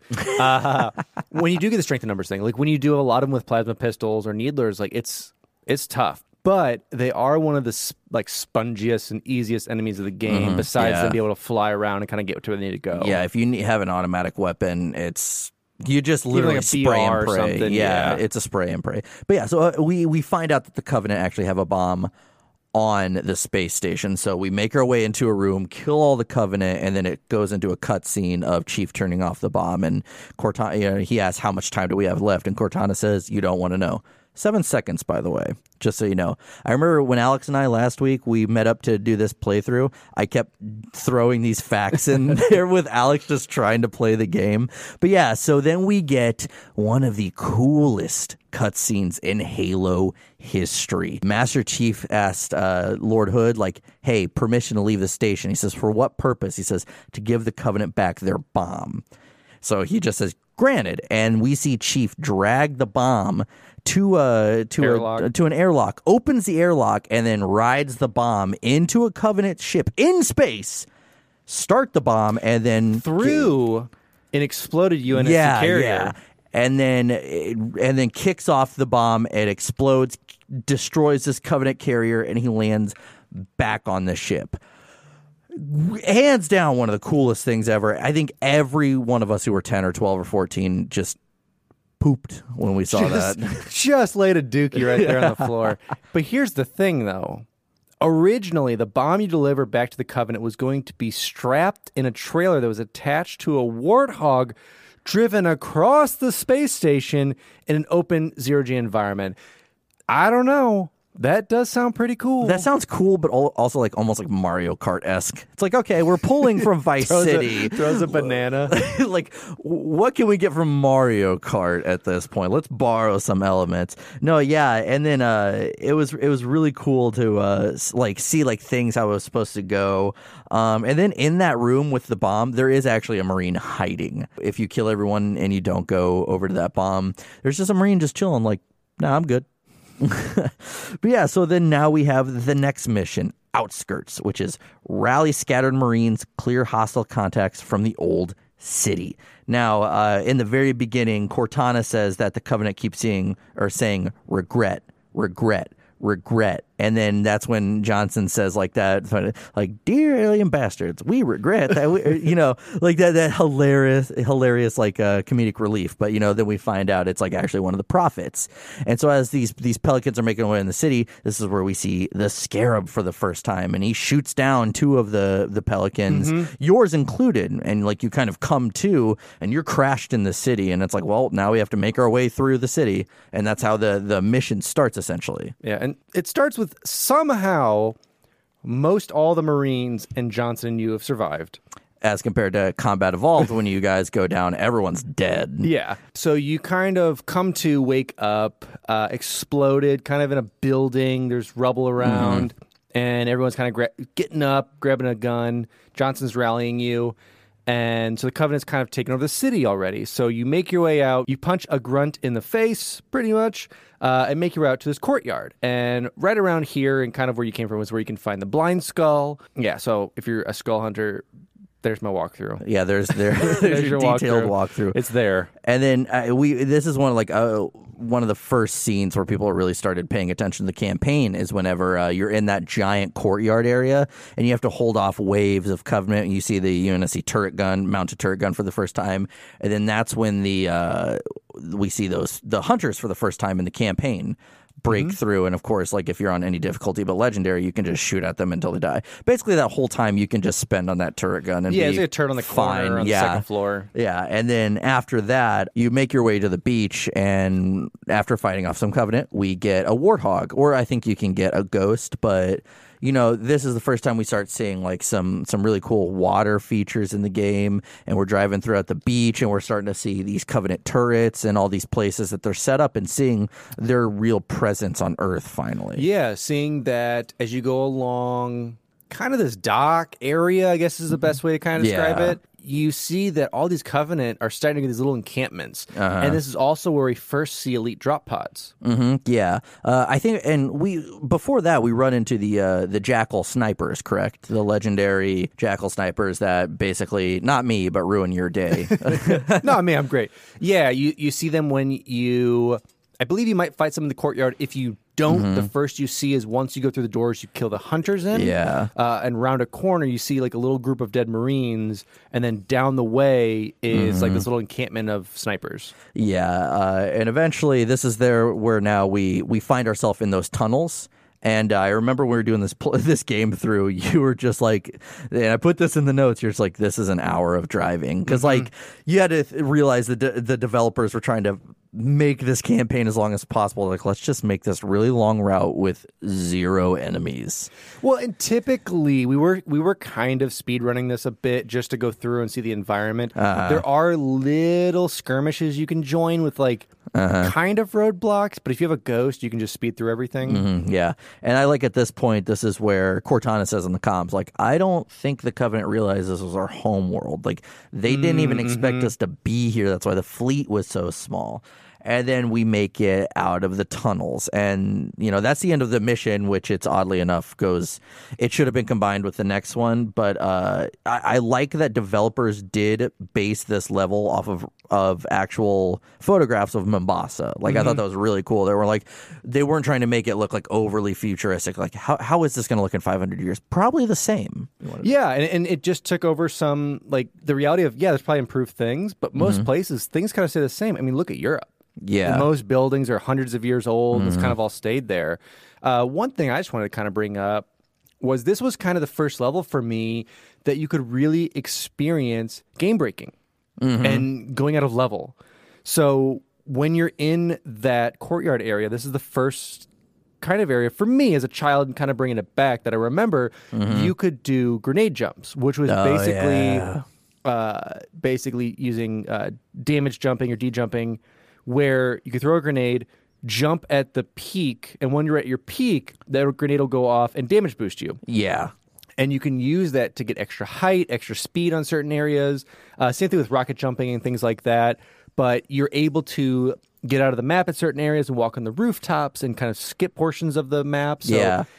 that was one really cool thing as a kid. Like I said, coming up from school, let's play Halo, let's play the campaign for the 400th time. Let's- oh, I can do let's that. break the game. Yeah, cool, sweet. So now we have the next mission, Metropolis, which is take the bridge, break the Covenant's grip on the city center. So this is where we see uh, this this scarab making its way down, and this marine is trying to flee, but Johnson says no, and he drops off a a uh, scorpion tank. First time we see it in the campaign, and depending on the difficulty that you play, he gives like four different speeches, which I really like. Things like little things that they did uh, with that. But so you get in the scorpion tank and you just make your way through this again very long bridge. This time there is a lot of opposition though, so it makes it a little more entertaining. Uh, after we make it over the bridge, we make our way back down into uh, more tunnels, basically. Uh, and it, there's a lot more opposition in those tunnels too, and even opportunities you have to actually get off of your vehicle and make your way through some areas. Yeah, so as you're going across the bridge, this is also the first time we see Wraith tanks and Banshees. Yep. So the Covenant's kind of throwing everything they can at you going across this bridge, which is just kind of a fun campaign thing. If you're in the Scorpion, you pretty much have to kill it. If you happen to just shoot out a ghost like I always do, you just ride the ghost all the way through and don't do anything. uh, but yeah, you go back into the tunnels because you're now from the mission before where you had this like active cutscene where a warthog flies through a hole Yeah. and gets scor- gets scarabed. You're now on top of that. Yeah. And you're driving on the highway. that And you see driving you see that hole. I, I like your scarabed, by the way. You made that a verb. Yeah, I like scarabed. it. Yeah, uh, and so actually, when you make your way out of the the tunnel in that courtyard area, you can find uh, the catch catch, skull. skull on top of that structure. There's a detailed walkthrough. so Hashtag detailed walkthrough. So as you exit, of course, you, you get the catch skull from our amazing walkthrough. and uh, you now regroup with some Marines. So there's a warthog out there, and there's soon to be more warthogs if they make it through.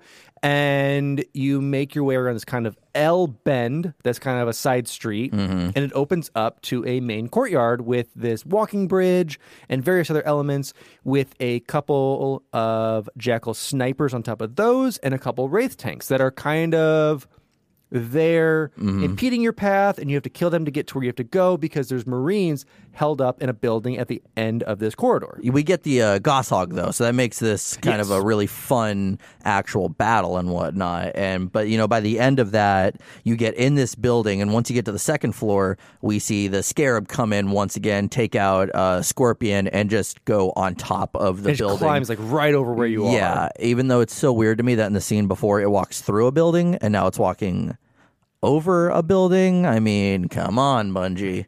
We're gonna we're gonna point stuff out like this. No, but really, and so you you make your way up in the building again, and this is when you you jump on top of the scarab, which is a, a fun always a fun scene. and, it, and it's a fun realization because for first time players they give you rockets and snipers and Uh-huh. battle rifle and everything else so you assume i gotta shoot it i shoot everything else and it blows up Mm-hmm. and then you kind of come to that realization that oh these bridges for me to jump on it and Mm-hmm. realize that you can take this stuff down Yeah, and you have to go and blow it up from the inside out. And now, once you kill everyone, it never actually shows you destroying Uh, it. For this. yeah, and then we go into a cutscene where then Chief walks off of it like a badass, and then we see the Covenant trying to flee, and Amber Clad then uh, follows them in, and then we see like the quote quote unquote destruction of New Mombasa. Of course, Halo Three ODST, we learn that's not the case, but it's really cool to see all that happening. Mm-hmm. And so, of course, we had someone on our Discord like ask at least we touch on the Scarab gun, which I had it in the notes. Basically, the Scarab gun is located on top of the bridge that connects the two skyscrapers, and it takes patience, time, and glitches to get it. Hashtag finish the fight walkthrough. And then, yeah, also an interesting thing about the inside of the Scarab that that we discovered, which is that uh, if you shoot a sniper in there, it just deflects. So you'll see like seven or eight points that it yeah. goes off of. And it pretty much deflects till it strikes something. Like it definitely has a vanishing point, but pretty much at that time you've already hit an elite that's in there or Uh-huh. some little grunt or whatever you got going on. Mm-hmm. Yeah, and so now we move on to the next mission, which is the Arbiter. We see Brutes dragging Thel, and they never say his name in the game, oddly enough, but we see this character, this this uh, old this stripped elite, and so they're dragging him, and we find him in the mausoleum of the Arbiters with the prophets, which is cool. We're automatically starting to see a little more lore in the game, and it's always cool to see that stuff in the game versus the books. And we find out that basically they're saying like, listen you're not really a heretic. You just kind of screwed up. Become the arbiter and take out this heretic leader. So, of course, he dons the helmet and said, What would you have your arbiter do? In the next scene, we meet Halfjaw for Yeah. the first time, him and his men, and he's giving them that badass speech about the covenant oath, you know, fighting until their dying breath. And we see Halfjaw and the arbiter kind of at first not like each other. You know, Halfjaw says, I only care about them. I don't care about you. And then he says, Well, that makes two of us. And you kind of, it's like you see that tension, but it's kind of like that respect of like, Ooh, that was a good one. Yeah, and so this is where we start the mission for it. Like officially, if the cutscenes are done and we've taken our shriveled raisin and put some armor on them. Mm-hmm. and so you jump out and you've taken control of the arbiter for the first Yeah. time. So this is your first feel of the basically what I want to call it the orange world that we are now in. Mm-hmm. Yeah. to find the heretic leader. Yeah. and you start off with this little company of grunts and elites, and you're making your way through. And this is also where. Instead of just having a flashlight as your tool, you get active camo. Yeah, it, it's really cool to see. But of course, they even say like, "Oh, well, you have old armor, so it won't last as long as ours." And you're you're instantly like, "Fucking cool." Cool. thanks, thanks for making this a game mechanic. I I do like though that you start off with a sword. Like Yep. the say like you're like, whoa, whoa, I I get this. This is mine. Like hell yeah. And so we make our way into this this forerunner structure and we start fighting the heretics, which I like is that they're different. Um and they at least have like you're fighting grunts and elites, but they have completely different armor. But you did say that depending on like the difficulty, it's kind of hard because it's just bullets flying everywhere and you're just trying to shoot at whatever. but yeah, but at least with this, they changed it enough that they almost have like insect like looking armor. That's my best way to describe Mm-hmm. it. It's just like very robust and pointy and mm-hmm. it's, It's, like yellow too, and it's all the same color scheme. But yeah, so you you eventually start fighting. I like that we see a, a seraph for the first time, which we won't see again until Halo Reach. But it was cool. We see like just a seraph in this room, and we're continually fighting these heretics. We're going throughout the structure. We're starting to see more taste of the Forerunner stuff, which is always cool to see. And then uh, we start finally trying to chase down the heretic uh, leader, and that's where we kind of see a uh, we see a, a hologram at one point pop up, and you think it's the actual guy. And so he's just saying, you know, okay, well, I'm not coming out, so peace, guys. And I like that eventually we have to get into this uh, this banshee in order to chase him. And of course, even the banshees themselves are like quote heretic banshees, which I like those designs. And you do this very long, like not sp- kind of space battle. And I even put in the notes this is where we hear that uh, that goofy Incubus song. Yeah, that, that, that top quality. Uh, yeah, and, and so so you kind of take over this fight, and you are chasing them down, and you're basically following the drop ship that you had. You're kind of Yeah. protecting it and going around. Now, the one big thing to note is that at the bottom of the structure, where you get your heretic banshee, is where you find the grunt birthday party skull. Yeah, such a that that that sound and the confetti. Yay! Yay! Like such that that is probably the best thing to come from Halo Two. Yeah, it's probably, if, it's, anything. It's probably the only good thing to come from Halo. Period. and uh, so that's that's our hashtag finish fight walkthrough. Yeah. And uh, so so you fly around, and it's basic. It's a basic escort mission. You Mm-hmm. you fly around, you shoot some banshees, you shoot some grunts Mm-hmm. with uh, some fuel rod cannons that are on little platforms until you make your way to another very similar looking door. Yeah, wash, rinse, repeat. Mm-hmm. And so yeah, you you you find a heretic leader, but he shields himself behind a door, and he's like, "This storm, because there's a storm going on." He's like, "This storm's going to kill you. I'm going to be fine." And kind of the mission ends there. Uh, something I want to say, like two little talking points about this mission is originally this whole thing was supposed to take place on a moon, and all these heretics were supposed to be hunters, including their leader. Oh, that's pretty cool. Oh, there's one other fact with this too that I, I really liked when I was looking it up. Uh, so the entire environment for it, basically what they did was they took a bunch of bags of Cheetos and mashed up the Cheetos and just threw dust because that's what the entire environment looks like. I, I will say in the anniversary edition, it does get a lot more vibrant, but yeah, it's a very odd pudding It's, color. it's, it's it seems like they tried to have a mining facility at like Jupiter. Something like that, Yeah. yeah. But, you know, so the next mission, the Oracle, kill the heretic leader, the prophets will be done. And so I like that essentially um, they make their way into this structure, and Halfjaw kind of notes, like, I smell something that I recognize, which will be will get kind of touched on in our next episode, graphic novel. But uh, the second we make our way in, it's just like very blatant that it's like, oh shit, we're about to deal with flood because you see little tadpoles in this thing, you see some green muck or whatever on the wall. So instantly we make our way through the structure and we see like someone fighting in the glass underneath us.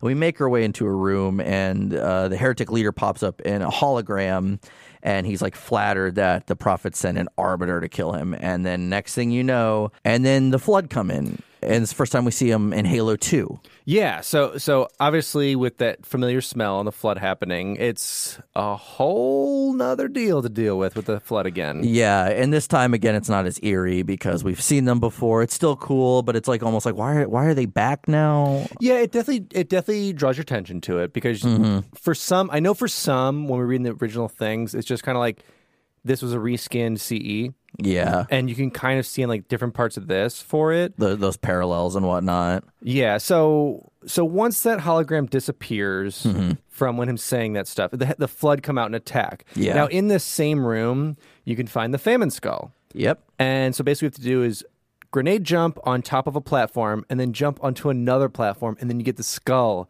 Hashtag finish the fight walkthrough. If you guys just follow that detail, you will get the famine skull. It's pretty damn detailed. But yeah, Yeah. of course, you have to defeat them and you get on an elevator. And this is such a long scene. Like, I, and I will say this, and Alex and I both kind of agreed. For the most part, the Arbiter levels weren't that fun. They were very slow and repetitive. And I know this probably boiled down to a lot of development cycle. Mm-hmm. And so in Halo 2, there's a lot of rail missions. Uh, with the, the Arbiter specifically. Yeah, and you're basically riding either gondolas or Forerunner elevators or whatever it is uh-huh. to kill time in an essence, but also to like bring longevity to the mm-hmm. level. Because Yeah. on that one, you're riding this Forerunner elevator gondola mm-hmm. with your elite brothers with some swords and some plasma weapons, and you see the flood is standing on some platforms above you. They jump down, they come through a bottom port, and it's wave defense, I guess you would say, until you make your way to a docking station. wash, rinse, repeat. But long story short, then you you find yourself in this room and you go to chase down the uh, the heretic. And he hides from you. And so you say, okay, I'm going to cut the wires to this station. He says, everyone get out. I'm going to cut the wires to the station and, and make sure the covenant or the, the heretic leader gets out. That's just basically what you do. You find your way up this station, you take a sword and you just Yeah, because he locks himself away again, right? yeah, and mm-hmm. so he's like, well, he's not going to stay on here. So you fight your way through heretics along with sentinels, along with flood, and you cut these wires. And of course, the guy now has to escape. So, and this was so weird. You get in a banshee just to go literally like. 50 feet mm-hmm. and then you get in a room and that's where a cutscene comes in and you know, the heretic leader, we finally meet up with the heretic leader face to face, no walls or doors in between us. And he says, you know, I'd rather die by your hands than whatever the prophets would have me do. And, you know, it, the arbiter's kind of curious about who's telling him like all these quote unquote lies. And then we see 343 guilty spark make a return. Mm-hmm. And you're instantly like, huh, where'd this guy come from? But before we can get any more exposition, the heretic leader attacks the arbiter. He sends out these two holograms of himself, but then you take those two out and then you kill him. Yeah, so so this is technically our first boss battle. Yeah, yeah, it is. So we had three actually, but I said two earlier, but yeah, we had three.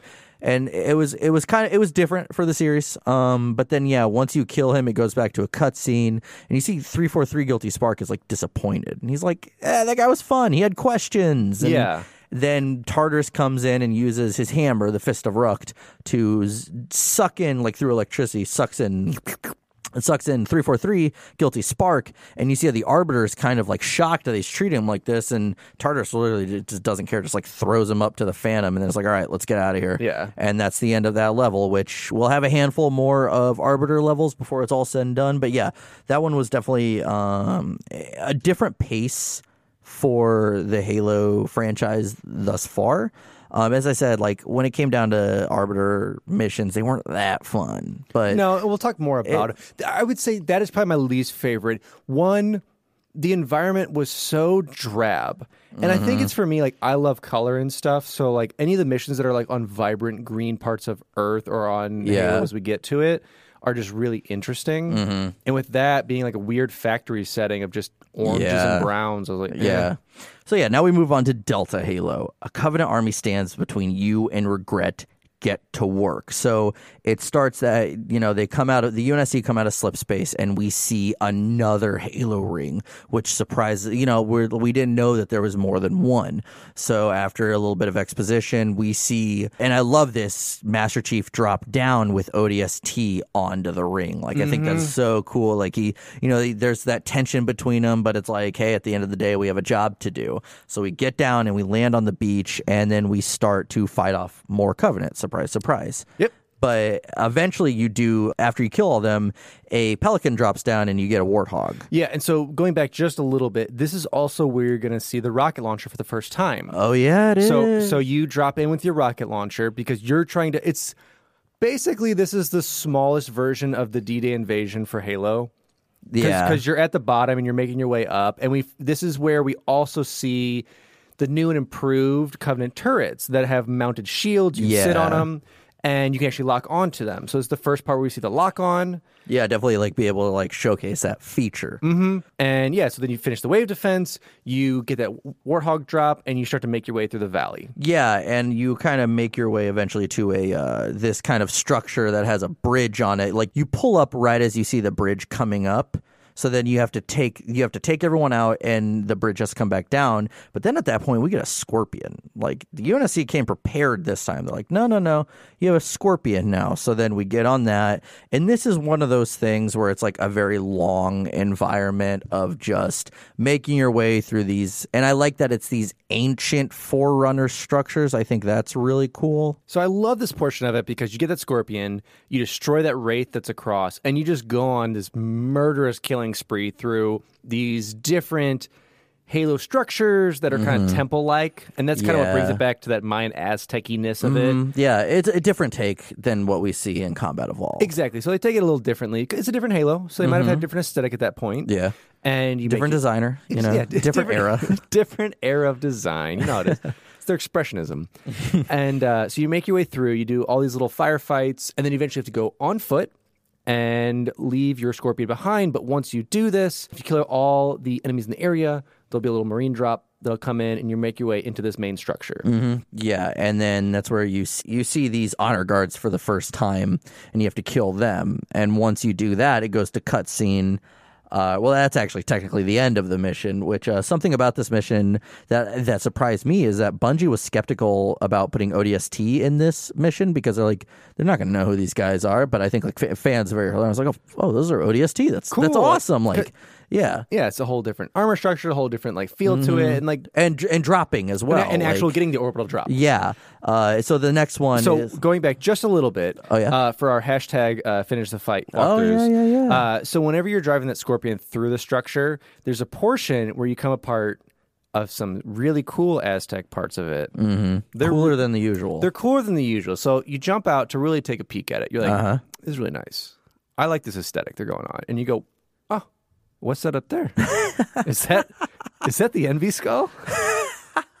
I think this is where you like there's some like invisible elites here, correct? Yeah, and uh, yeah, you you get it there. Hashtag detailed Yeah, so- walkthrough. yeah, you basically do a grenade jump up, and it is their hashtag walkthrough. Mm-hmm. Yeah, so so then the next scene we see that there's this hologram of regret, and Cortana explains like he's get he's one to light this ring, like we have to go kill him. So then after that, uh, Covenant make their way in, and then we have to fight them off. And this is uh this is like one of the first times as we make our way out, we have to get on those uh those gondolas, correct? Or no, we we almost go like backwards So on. that, that's a little farther in. Yeah. So to start it off, you start with two Marines Mm-hmm. who were supposed to be from that drop ship from the mission before, because this is quote unquote a new mission. when it's the same mission. Yeah. So you have some buggers drop in, you murder them, and if you're quick enough, you can actually skip those and go Yeah. outside and watch an elite spawn in and just kill him as he spawns. so I do that every time. So hashtag walkthrough. So whenever you walk out, you kill your spawning uh, elite friend. There's that broken bridge for the platform. And you can grenade jump your way over there, grenade jump on top, and then if you go to the right of it, where there was a sniper jackal, you can go into this room that's pitch black. If you go, there's another door in there you can't go to, but if you go on the side of it, on the right side, you look up in the corner and you shine your light, and it says, "Hi Ben." Ah, And it's a Breaking li- Benjamin. Yeah, it's a little nod from the developers, like thanking them for being on the, the track Yeah. for it and Uh, for helping out. And we'll talk about their involvement, which was pretty cool uh, once we get to the music section. But yeah. this is where you kind of start. Like, this mission is almost like two things you do in a row. It's a little lengthier, but you make your way out, fight your way, meet up with more Marines or like those quote unquote same Marines. Uh, and then you find yourself on the the gondola now, Yes. which is a very again long, slow thing, and you just ride across to another structure. Yeah, because one thing they really pushed in this game was wave enemies. Uh-huh. So right before the gondola, you fight off a couple elites with carbines and a couple jackals with sniper rifles, mm-hmm. and then the Covenant drops some hunters right in your position. So while you're fending that off, uh, Pelican drops off, and this is the first time I think we see uh, weapon drop offs. Yeah, or no, we said we saw them a little earlier in the previous mission, but this is the first time Oh, in yeah, yeah. general that we're starting to really see that. I Yeah, so they really actually cool. drop them off for you, and then you'll have it later on the other gondola. This is a double gondola action. Mm, Yeah, because then you go on this gondola, you go into this structure, make your way through, and this is the first time we see like that underwater elevator kind Yeah. of thing.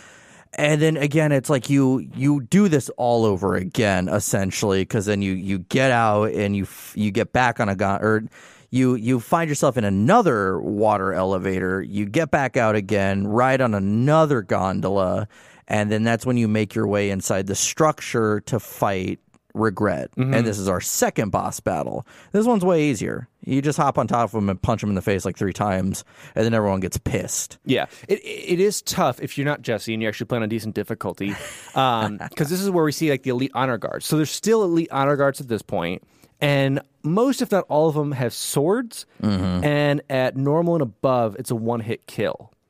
And well, and they're also they're also a little beefier just in health wise and things like that. Plus they have grunts and jackals there to help them with that. Yeah. So yes, the boss fight in of itself is kind of jokey. It's kind Mm-hmm. of like a take your frustration out. It's kind of like having a stress ball. Yeah, essentially. But yeah, he goes down pretty easily, and then you make your way out of the structure, and we see the largest Covenant armada that anyone has ever seen mm-hmm. approach, and they start attacking the base you're on, and you jump off into the water. And then this is where all of a sudden you start sinking, and we see these tentacles come up, and they grab Master Chief, and they say that line. This is not your grave, but you are welcome in it. And they drag him down, and instantly you're just like, what? What what was that? What just happened? So I really loved that that creepy thing that went on. Mm-hmm. Now this mission mirrors what the silent cartographer was originally supposed to be. It was supposed to be you you drop on the shipping, you go and you kill a prophet, but due to time crunches, they could never do that. So we got something that was told in this game that that they wanted to tell in CE. Mm-hmm. So now let's move on to the Sacred Icon, our technically third mission with the Arbiter. And uh, now we find out that you know a prophet has just died, and so the brutes are taking over as the honor guards, and we see Halfjaw telling the prophets like this isn't okay, and we learn that the the elites are potentially going to leave the High Council. And so then they say, the prophets to the Arbiter say, okay, listen, we need to get the sacred icon so we can activate this ring and we can all off ourselves. And so that's when the Arbiter also learns that the Master Chief is on the ring and he kind of wants a little payback, but he says, you know, eh, getting, getting this sacred icon is my only concern. Yeah. But then at that point, uh, he gets dropped off, and we see that Enforcer Sentinel for the yeah, first time. Yeah, this is a new enemy that we're seeing, which is just a. I liked the design of it. I thought it was. I, I liked it a lot too, with those two shields in the Two front, shields those front, two arms, two grabby arms for vehicles, shoots Yeah. out missiles and Yeah, stuff. but he goes to attack the Arbiter, but then Tartarus fends him off, you know, and says like, "Go get the icon. We'll Mm-hmm. worry about this." And again, you want to talk about a really wash, rinse, repeat level. This is a very again long, drawn out level of just going down these like pistons and whatnot. I mean, this is basically what Chief did in CE. yeah, This is this is assault on the control room. Assault on control room. It's almost identical. Yeah, and it's just going through, and there's not a lot of stuff that's really different. Like for this section in the notes, it's mainly describing the, the cool cutscenes. It's not even so much the gameplay, but you do eventually find yourself taking on a enforcer sentinel head on, and that's always like a fun. I guess it's also kind of a boss battle. And there's a lot more boss battle. Like kind of, not really. Kind of. You don't have to fight it though. You don't? Nope. Can you just run past it? Yeah. Oh well, you know what? I definitely like in in a casual playthrough. you just run past it. No, I play it, but like when I was speedrunning the other day to go through, I was like, "Do I actually have to sit here and fight this?" And I just turned around. and I go, "Oh, I should go through that thing." And you just went through the I just thing. went through the thing, and uh, so so yeah. But this it's really cool because this is the first time that like, and you're given the firepower to it. Because I believe with the flood being there, you find like fallen rocket launchers Uh-huh. and other heavy weaponry to fight it, uh, which makes it really cool. But if you do or don't fight it, you then do the same thing you've been doing. You find one of the little shafts you have to like either shoot or just hold the reload button on to activate, Yeah. and you just jump in. Yeah, uh, it's pretty straightforward. At at this point, we're starting to actually now make our way into more flood infected areas as well. We're starting to see even before we saw that enforcer. It's like okay, the flood are kind of really outbreaking on this ring. Not a good sign because we're dealing with this once again. Uh, but then in, in one of the rooms, and I can't, uh, by all means, I can't remember which room. There, in one of the rooms, you'll find the mythic skull. Detailed walkthrough, people. Detailed walkthrough. Hashtag finish the fight walkthrough. It's 2019. You have YouTube. You spend more time on YouTube than you do anything else. I know I do. So I may or may not have used YouTube as a source for this. A very old video, mind you. But yeah, and then I like you also start hearing UNSC comms of soldiers fighting the flood. This whole level, you're making your way to the bottom of this structure, and you start to see the full force of the battle between the flood and the sentinels as you make your way outside. And finally, you fight your way through more flood and hold an LZ with a group of elites, and that's the end of the mission. Now, Again, this should just be merged with the next mission, but it's quote unquote two different missions. I don't know why. As we said, this mission really holds some similarities with Assault on the Control Room, and this is only one of two missions where you see blue sentinel beams. But let's move on to the quarantine zone. Parasites, humans, no matter what, the icon must be found.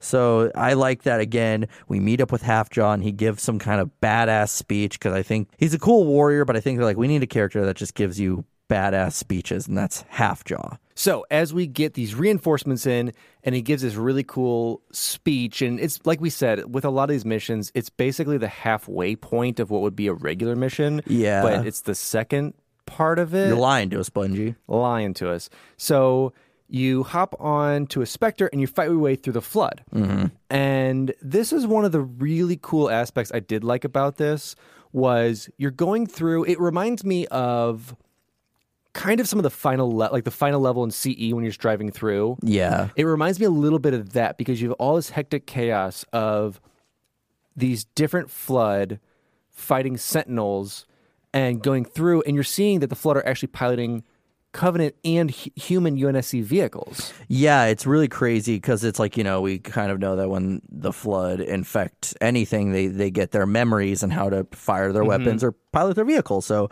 this is really mainly a kind of like vehicle heavy mission for the Yep. most part.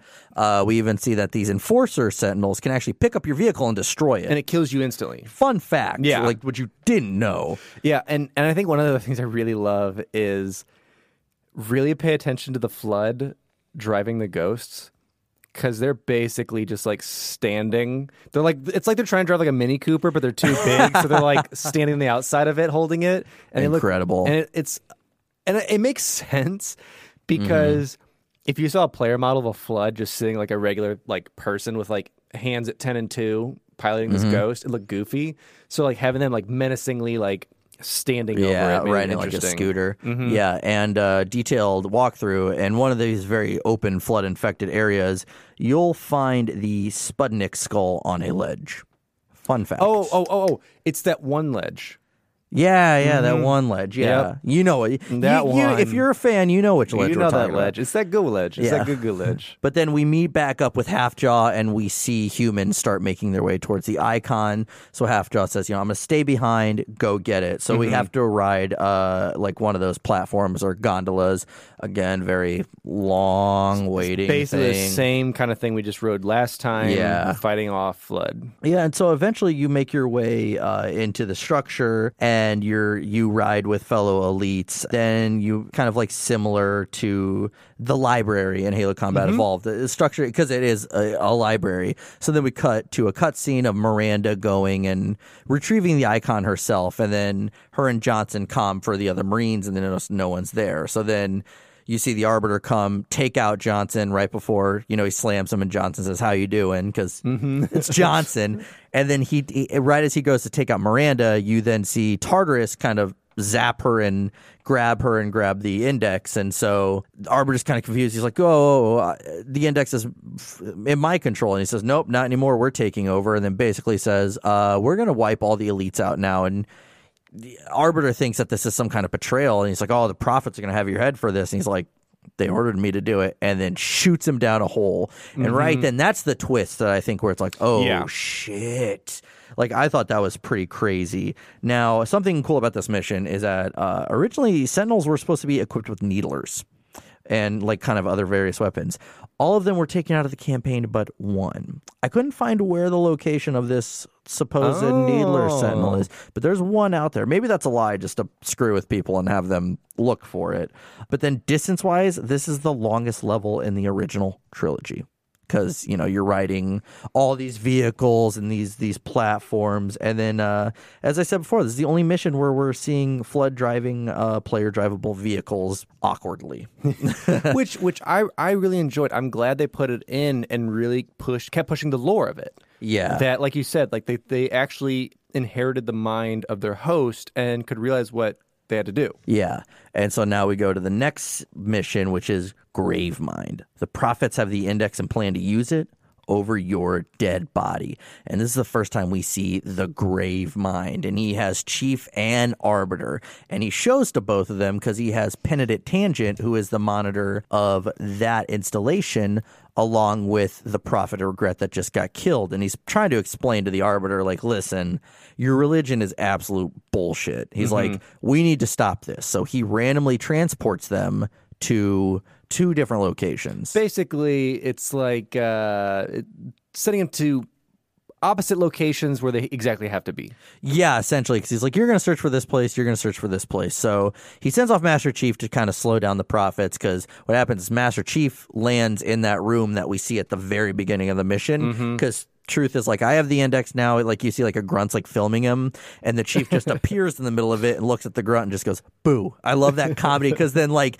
the grunt just throws up a needler, and then that's when we see the brutes for the first time. We have to fight them, and we see the berserker mode for the first time, which is always fun, mm-hmm. especially on normal. They're pretty difficult on normal. Yeah, and, and you see that the brutes are now wearing every all the honor guard stuff. So you see Yeah. it's fully confirmed that the brutes have now taken over all of these aspects of mm-hmm. it, and we're seeing it in gameplay, not just in cutscene. Yeah, and so uh, once you defeat everyone there, Cortana is now kind of in the Covenant system, mm-hmm. and she's guiding you throughout this mission. And I love seeing. Now we're truly seeing like all this amazing covenant architecture and whatnot. I think it was really, really cool. I thought it was beautiful, like for because basically it's high charity, so they they mm-hmm. brought him. yeah, we're, we're in high charity now. Yeah, so we're at High Charity, and they've they've brought him into some of like the most beautiful aspects of it, and you're seeing these pretty crazy grav lifts and what they can do with them. Yeah, it was always cool to see like what new kind of technology they implemented, but it was just a lot of fighting your way through. You go through a lot of courtyard. So for a detailed walkthrough, uh, you will find the angry skull in one of the courtyards on a structure above it. damn Just so you know, we were asked about this. Okay, we were asked to talk about this. We we may or may not do this in our Halo Three episode. Who knows? We're testing the waters here, folks.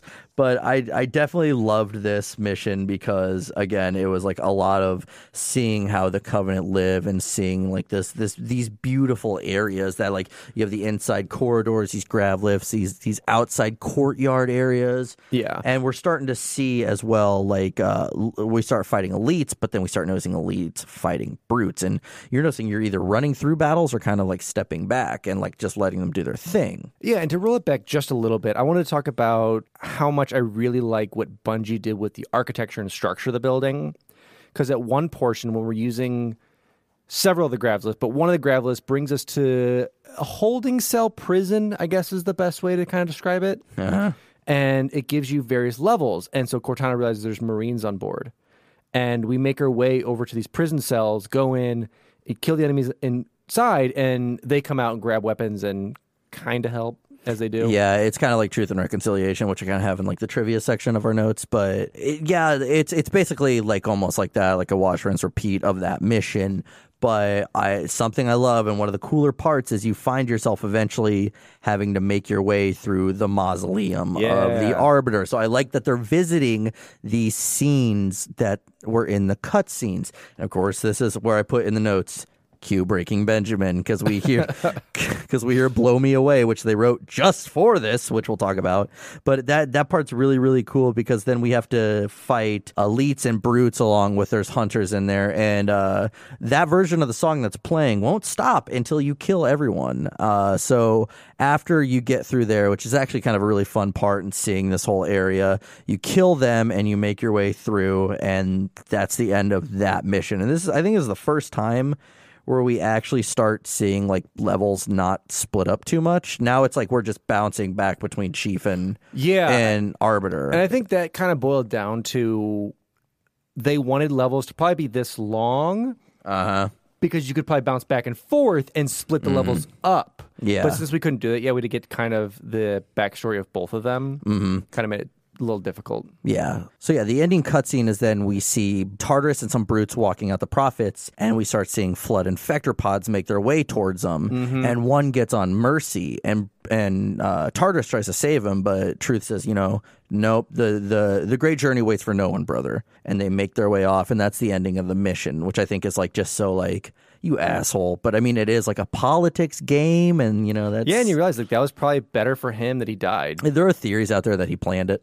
Yeah. Um, but I mean, by all means, like whatever happens is he is now in complete control. No, he has to answer to no one. Everyone answers to him. But yeah. So, so a little bit of trivia is like the grave mind. The original sketches for him were supposed to have skulls as teeth. That's a little more common one, but I think that's still very eerie. Yeah, and it makes sense if you want it to be this like amalgamation of like all these beings that kind of come together. It's kind of neat, but I'm kind of glad they didn't do it too because it it would have been kind of tropey. Yeah. Another thing is that he speaks a certain way, which is a combination of iambic heptameter and trochaic heptameter, two forms of poetry, uh, where it's like it goes off by sy- syllables. Mm-hmm. Um, so it's really interesting. Did a little bit of research into that, and I definitely even did would like say some of his lines and like count the syllables just to like make sure. Yeah. So it was really cool. Also, in the very beginning of this mission, where we see right before uh, it's on the outside where they're filming Truth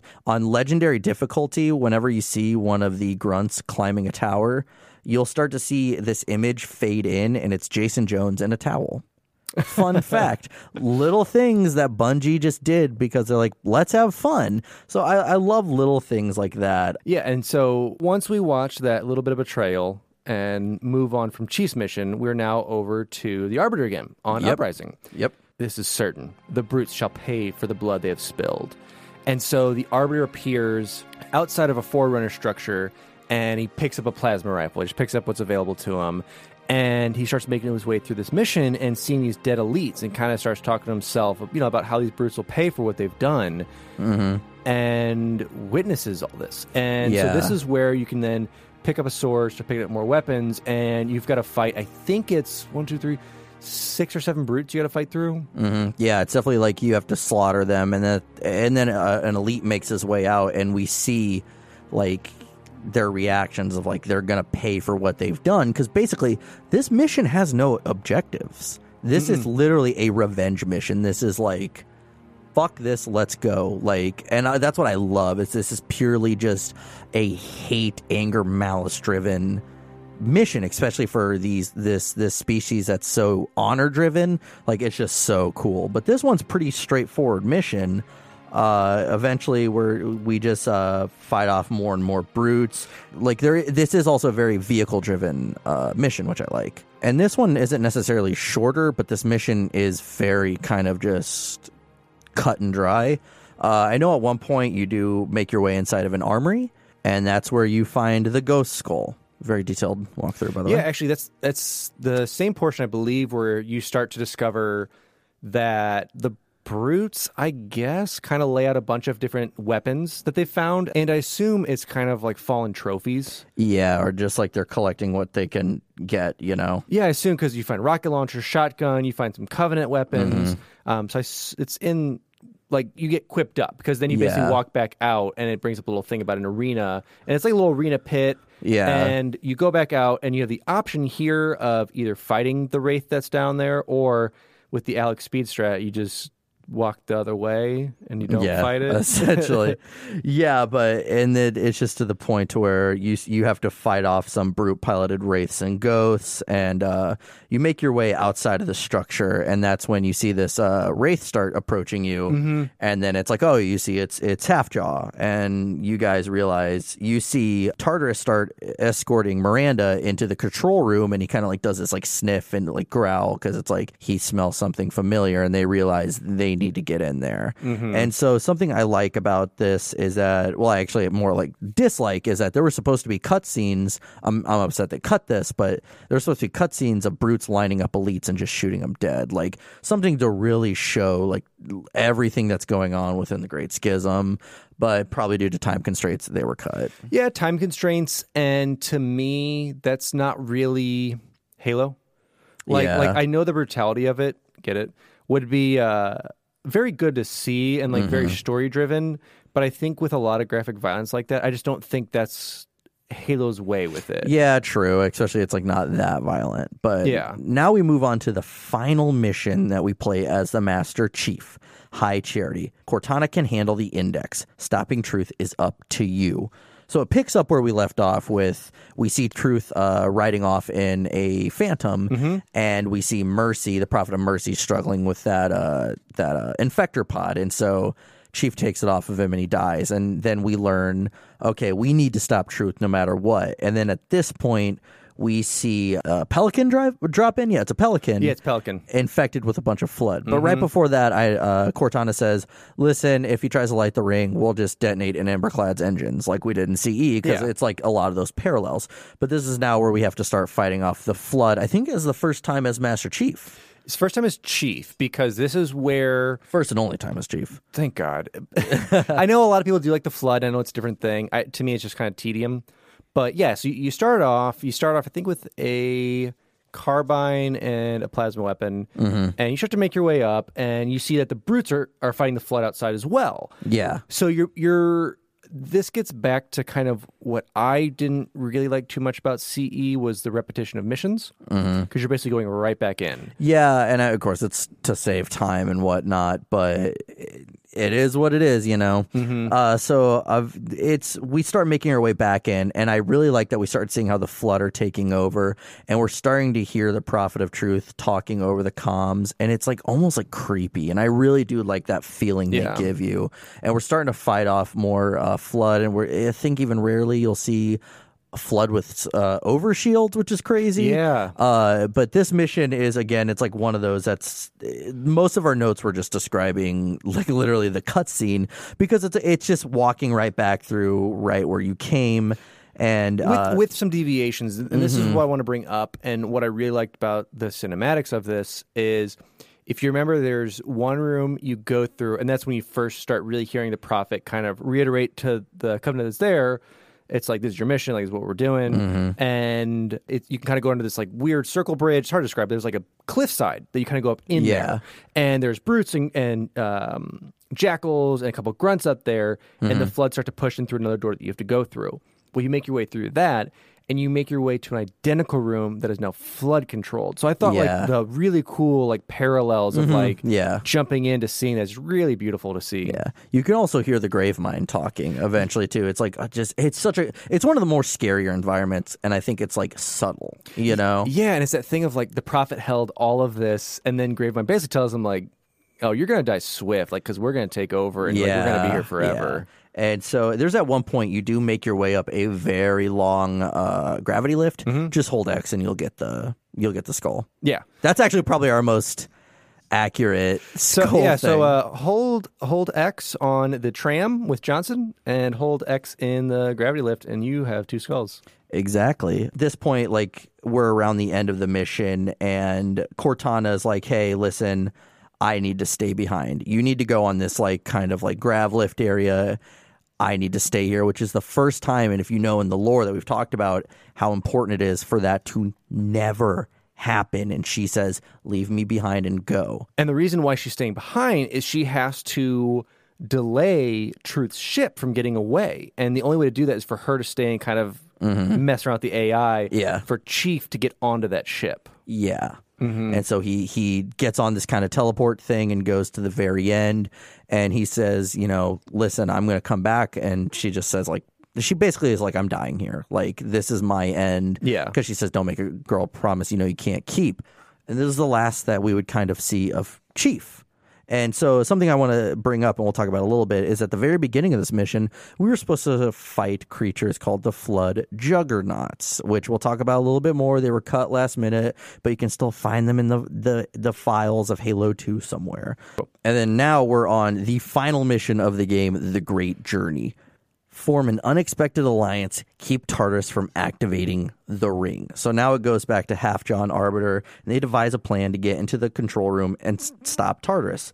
So it's really cool. Again, this is a little bit of a shorter mission, but it's first half of it is you're driving around in vehicles fighting off more brutes and i know eventually uh, we make our way inside of the structure but outside of it we just see a scarab chilling like an abandoned Yeah. scarab So you see an abandoned scarab because we made our way once again with their level repetition. We've made our mm-hmm. way from kind of this beachfront. We've driven through. We've destroyed some covenant. We park here. You destroy a couple of wraiths outside with some brutes, mm. and you make your way in and through the structure. Yeah, and then this is cool because we team up with hunters. They're just waiting for you. You see another elite pop up. Like, nah, man, we're all going in together. So you go into this room where like a bunch of hunters and uh, these uh, council members are behind like a, in a jail, and you can just release them all. You like shoot like the shield and release them all, and it's just badass to see all of them just take brutes out because it's just like again, you're now on this different side, and it's just you're you're getting to fight along hunters, which hell yeah, that's one of the coolest things ever. It's it's really cool, and it's like it's kind of what like Halo. It, it gives you the the feeling of like the Halo Overture stuff. Like it's like sweet. I've got like these unstoppable tanks on my team because we first go through this kind of interior like cavern area, Uh-huh. and that's when we first get our elite friend and our hunters kind of trim through Yeah. that. And then once we separate from them, that's when you can kind of sneak in, bop the jackal, shoot those cells open, and just watch the chaos ensue. Mm-hmm. Yeah. And then so after you fight through more brutes, you make your way outside and you save Johnson from getting killed. yeah. Because there's a bunch of brutes that are like bullying these humans out there. and that sneaky bastard gets in the scare before you can. But that's when we see now the alliance between the split off Covenant faction and humanity. Johnson says, Listen, we don't like each other, but we have to stop him from lighting the rings. And so he says, You know, I have a key to get in, and it's the scarab. So you fight alongside the Johnson controlled scarab till you get to that uh, control room. And that's when Johnson blows down the door and you make your way inside. But right before you make your way inside, I think it's if you go to the right on top of the structure, you'll find another skull.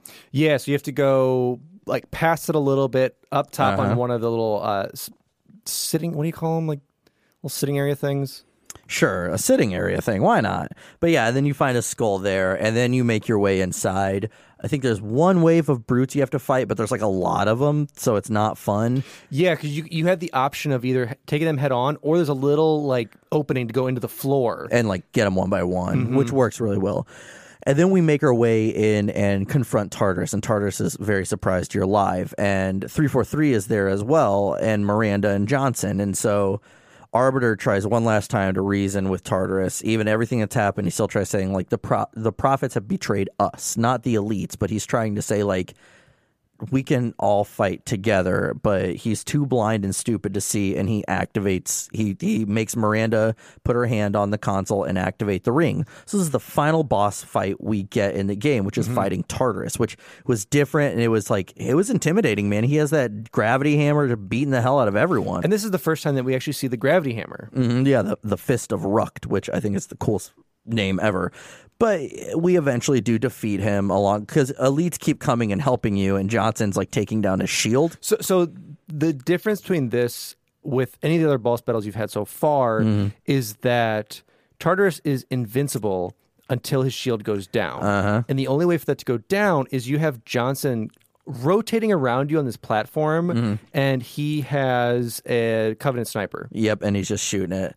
And you eventually take him down, and that's when it cuts to Miranda taking the index and making sure the ring doesn't activate. But all of a sudden, it launches something in the center of itself.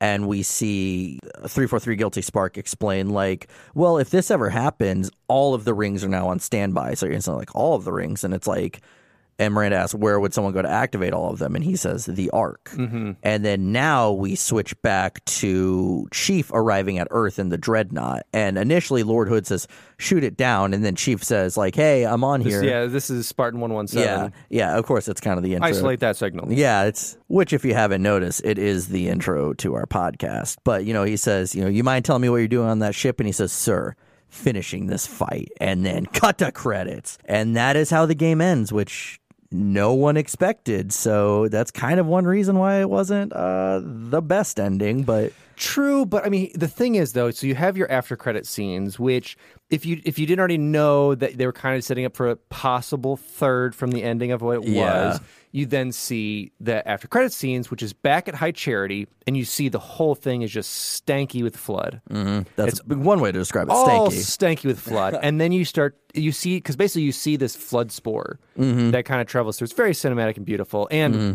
whenever we get to the anniversary edition, it's gorgeous.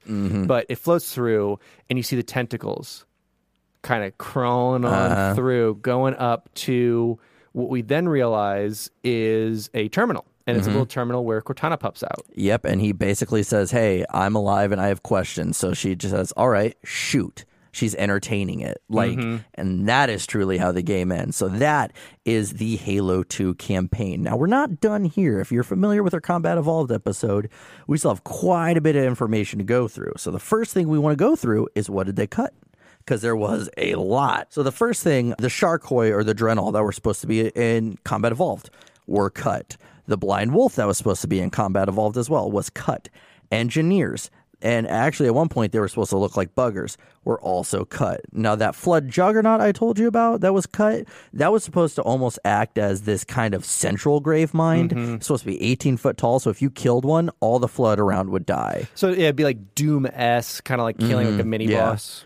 Uh, they also had something that was called a stalker, which was this uh, six-limbed creature with sharp fangs.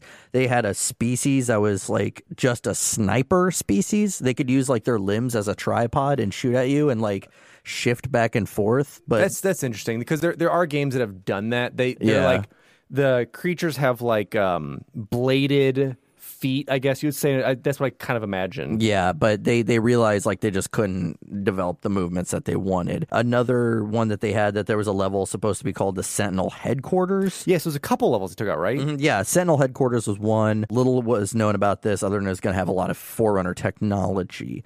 We also had this game was supposed to end with a Warthog rug, Thank God it didn't. like like uh, Halo CE, but unfortunately that was cut. Now we have the Forerunner tank, which was actually supposed to happen after the level Regret, where Chief drives a uh, this Forerunner tank and he battles off all these uh, these tentacles from the Gravemind before okay. finally the Gravemind gets him to kind of bridge the gap in between Quarantine Zone and Regret. Which which I'm okay with them cutting that because once again that doesn't feel like a Halo mission. That feels like generic sci-fi shooter yeah, thing. yeah. Yeah, so I, I'm just really glad that they didn't keep stuff like that in. Mm, yeah.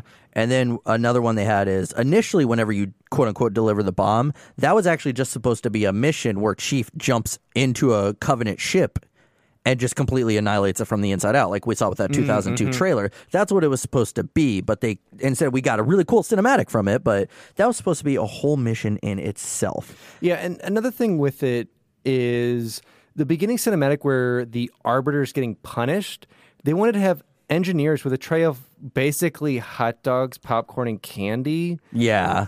uh, which is funny. Which I would have definitely it, it would have only been on Legendary. which is cool. It's kind of like the Johnson hugging ending. yeah, or even just uh, Jason Jones in a towel kind of thing. Like, and and we we'll definitely you know talk with you guys more as we go through just about even just doing like because I really want to do like a mini series when we get through a lot of games. It's just mm-hmm. All the hidden Bungie stuff they've done. Yeah, because I mean- there's so much. And it's it's when we're trying to do an episode and cover everything, there is some stuff that we just like we can't really dive that into. Like with the skulls, like we could make a whole damn episode about that. But like there's a lot to cover for this. Like we're already like two hours into this episode. We still have a minute to go. Just a warning. just But- just sixty seconds. yeah.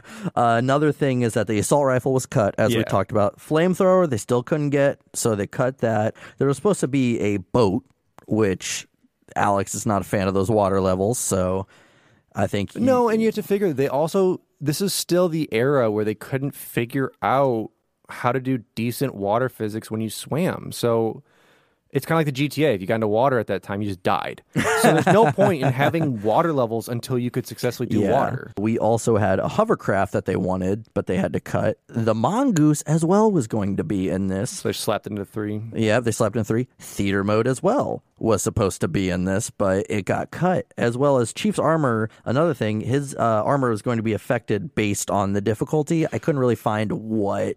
Interesting. It's probably just weaker, weaker than it already was. And another thing that I I am glad they didn't put in what they do in some games now is sprinting would have put you into third person. Mm-hmm. So you had to start to sprint and after four seconds of walking. So which It was is automatic. yeah, which is some games I like that in. This would be Mm-hmm. one where I don't know if I would have. It would have been weird because there's not a lot of places where walking for four seconds was a real reality. Yeah, no, but it's something with that sprinting though. Is if you had dual SMGs, if you started sprinting, you would drop them, and f- two middle fingers would go up, and that's a little. That's I mean that's like Duke Nukem. That's That's not, that's too Mountain Dew for me.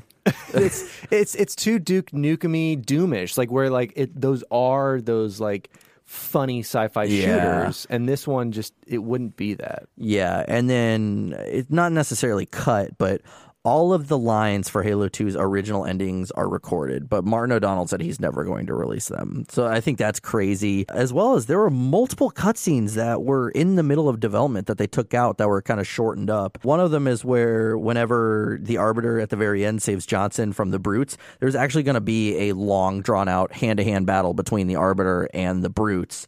Uh, another thing we had was the Sanctum of the Hierarchs, which in the middle of the game, there would be a cutscene explaining the Covenant religion. That was cut due to uh, Joe Staten feeling that they were trying to push the Covenant side a little too hard.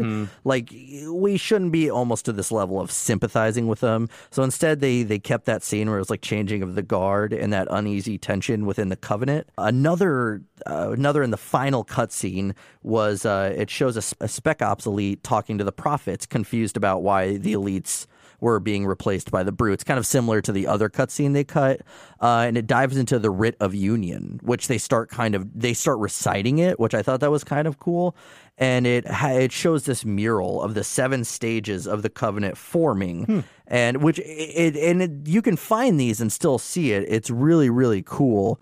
And then, you know, this was replaced within Half-Jaw talking to the prophets about being replaced. which is understandable. I mean, I mean, like I said, Halo itself is a cinematic game, but it Mm-hmm. didn't rely on cinematics. The only really big cinematic you had that was like a tracing shot was when the spore at the end. Yeah, as I said, like, and, and it worked out well. Yeah. But so now let's move on to the next thing, which is the multiplayer. Yeah, and so for Halo 2 multiplayer, the team from the game Oni were brought on and joined the Halo team to work on multiplayer. After they were done with that, they were promised they could work on any game they wanted, which at the time was a game called Monster Hunter, though it wasn't the same game we know today. Yeah, different one, different one. Yeah. The idea was thrown out to all the small area based multiplayer modes, especially all the popular things in CE were getting scrapped. Though Max Hoberman, former Bungie online design lead, fought to keep the smaller scale levels in multiplayer, which I think is what a lot of people really love. Yeah. Stuff like Lockout. Yeah, because they were going to do more of bigger size maps like Warzone, but mm-hmm. last minute they're like, okay, okay, back to smaller size for the most part. You Makes know, sense. yeah. It, a majority of Bungie didn't even work on the multiplayer though; they worked on the campaign. So Yeah. like that's why like this multiplayer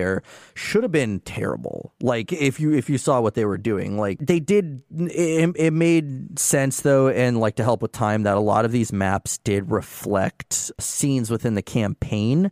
So a lot of what you saw was essentially like, oh, that was in this level or that's in this level. So I thought that was really really cool. And it makes sense to reutilize stuff that you already have mm-hmm. because if not your one, you'd have to tie it back in somehow. Like you already had like your staples like coagulation um, and things like that that you're bring you're kind of porting over from CE, but having everything else and having like backgrounds to those things was really awesome to see. Yeah. Uh, so with this, the also introduced proximity voice, which is a thing with Xbox Live that added in that if you were close to enemies specifically was one really, really big thing that you could hear them. Yeah, which I thought was really really cool.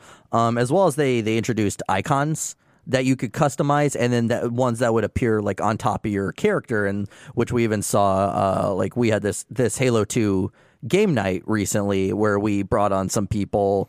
It was eight people total, and we played like two two and a half hours of classic Halo Two. And you would see if like someone died, their character would instantly like the the icon would turn into an X. And you're like, oh shit, I shouldn't go in there because everyone just died. So really cool things like that that they implemented in the multiplayer. Yeah. And one other big thing that Halo 2 introduced, I think specifically around Xbox Live community and really, really pushed it, was the party system.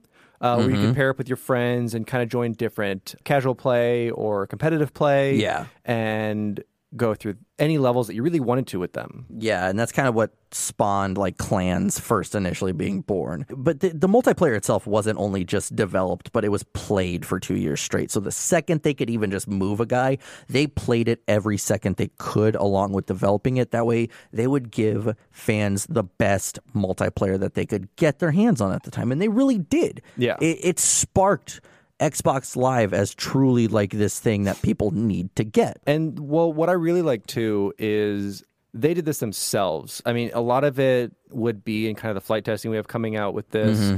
and beta testing because with this the first 2 weeks of multiplayer led to many crash games due to weapons that shouldn't have been in multiplayer and hmm. only worked for campaigns because they didn't write the code for both.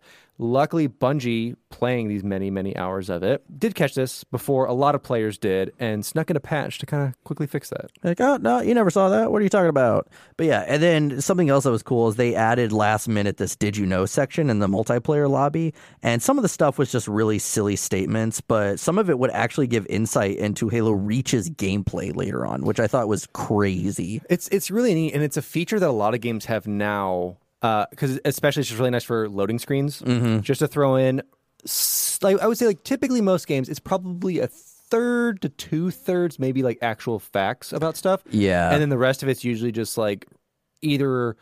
Let's say there's a character that talks a lot, maybe from them or something. It's, Mm-hmm. it's really neat to see that. Yeah. So to kind of delve into multiplayer, I wanted to start off with a couple of the game modes you could do. Uh, you started off with your classic Slayer, Yeah. uh, Kill or Be Killed, uh, and what really lent Halo Two to that multiplayer aspect was being able to do these custom games you could make. So you'd have Slayer, you could do Team Slayer, and then a lot of popular modes started popping up that people liked because you Mm-hmm. customize what weapons were on the map, what vehicles, things like that. Yeah. So you had these modes like uh, Team Rockets, Team Swords, Team Snipers, where those were the only assault weapon you had, and it became such a cool aspect for people to do that. Mm-hmm. And so with the advent of Slayer, you then have another classic of Capture the Flag. Mm-hmm. And Capture the Flag gave you several modes, including two way flag. So each team had to defend and attack. Mm-hmm. One flag, one attack, one defend.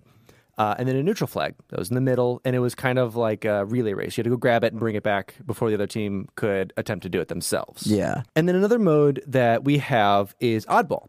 Uh, Mm-hmm. And Oddball is basically keep away. There's Team Oddball, there's Neutral Oddball, which is a keep away. It's a time limit. Thing with it, the ball becomes a skull. Yeah. And with this Oddball, you can just whack people.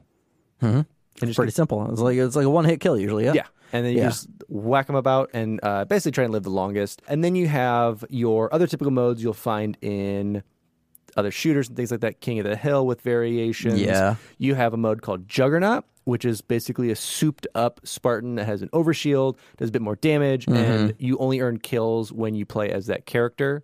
Um, and then various other modes that the developers have put in and adapted. Like one that a lot of people love is uh, SWAT.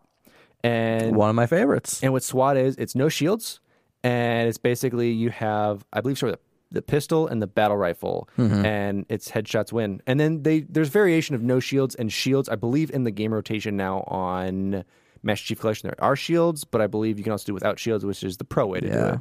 Yeah, but definitely for sure. And even it's like I don't know, SWAT is for sure my my favorite. So then let's let's go on to like the maps themselves. Like you know, we had the initial maps and some DLC. So what were some of the initial maps that even like we played on? So your go-tos that you had were Lockout, which is a fantastic smaller map that really lends itself to swords or snipers, really any kind of small, really mm-hmm. localized gameplay. So you have Ascension, Midway, Ivory Tower, which is another fantastic map, Beaver Creek, Burial Mounds, Colossus, Zanzibar, which is for me one of my favorites. It's a really cool single flag or bomb map.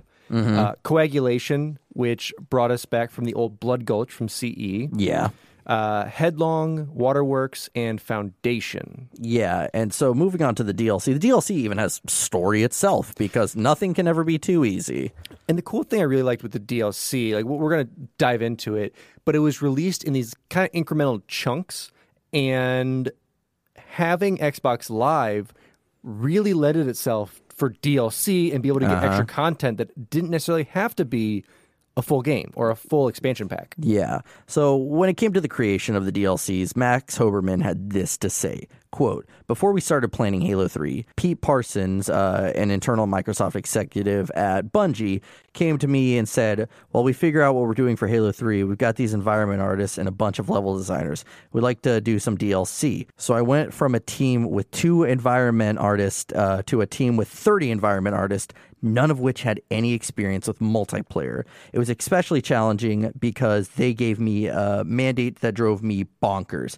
The team had such a painful experience on Halo 2. The the priority was that everyone have fun and enjoy themselves, not that we put out a quality product. The DLC wasn't great because of it, so I was kind of disappointed with that.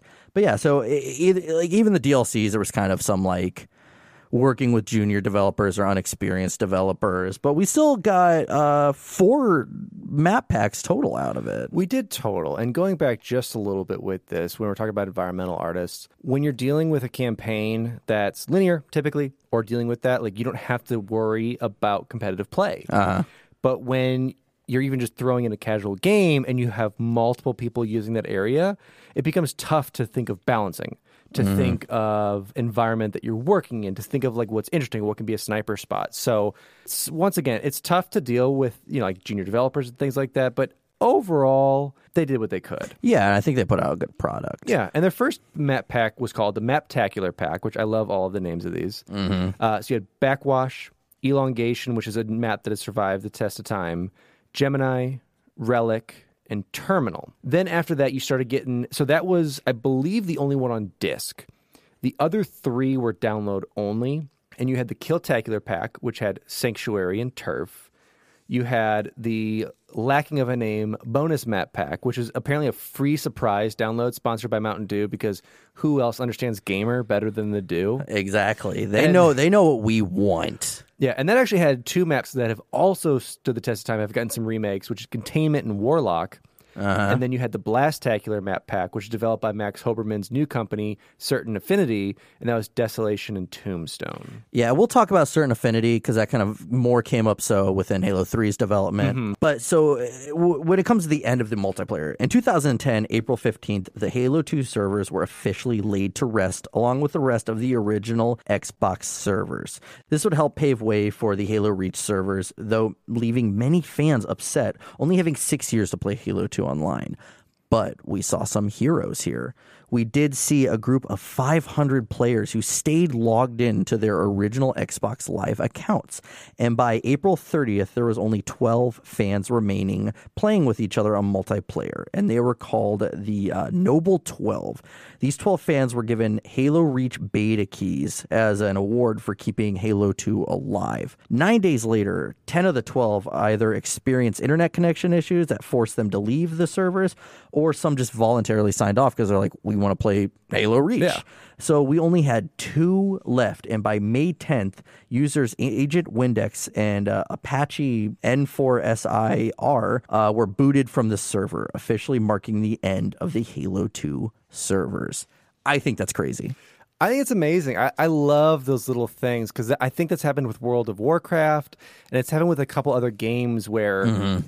All these characters are online, like just watching their server die. Yeah, it started with 500 and ended with two. Yeah. Like, that's crazy. And the fact that, like, some Bungie employees, like, or even I think it was a Microsoft employee, like, tweeted out to them, like, I see you guys. Like, it was like one of those things they weren't mad about it. They're like, we get it. Like, this is how it has to be, but we get it. And it's kind of cool that you're doing that. Can, can we talk about for a second just the, the game night we had since we're kind of on yeah, this? yeah. So we'll we'll touch on this game night. So we'll we'll have another one coming up soon. Yeah. Um, but we were very excited for this, and and it actually turned out well for our first kind of like, hey, let's try this thing. Mhm, yeah, because we haven't actually like touched like a lot of like Halo party making or anything in a minute and like the UIs are changing even on the just Xbox in general. But it was really, really fun getting some people from our Discord and like it was like two and a half hours of us just laughing on the Discord chat. We all like got on our mics and just having a really, really good time. it brought us back and this is why like we started this and love it it brought us back to that nostalgic kind of playing in high school and middle uh-huh. school thing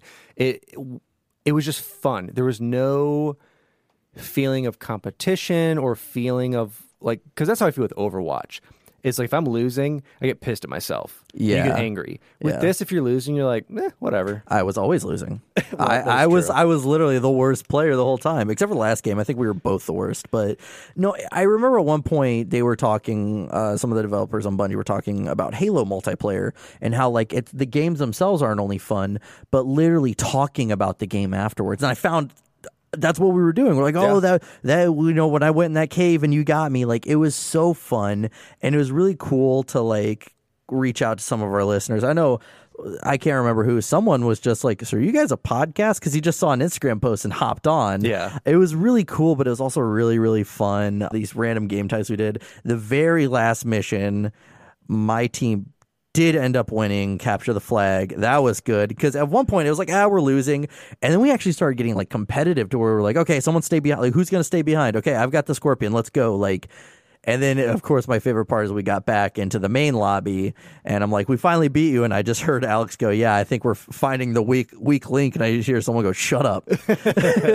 it was fun. Like I had a blast, and like I said, we're gonna be having another one. We'll have one again specifically for Halo 3 when we get to that. But we're going to try and have some more regular ones with some theme nights, um, just some, you know, what do you want to play type things. We'll probably put some polls up in Discord. Yeah. Um, and th- some stuff on Instagram as well. So yeah, it was just really fun. Shout out to all those guys. I'll give you a shout out here at the end uh, for coming on and just making that like a great night. And we were just laughing the whole time, and even just like playing and like just having discussions while we were playing and stuff like that. We were talking about like some lore and like some stuff about the podcast and all this other stuff. It was really cool. Yeah.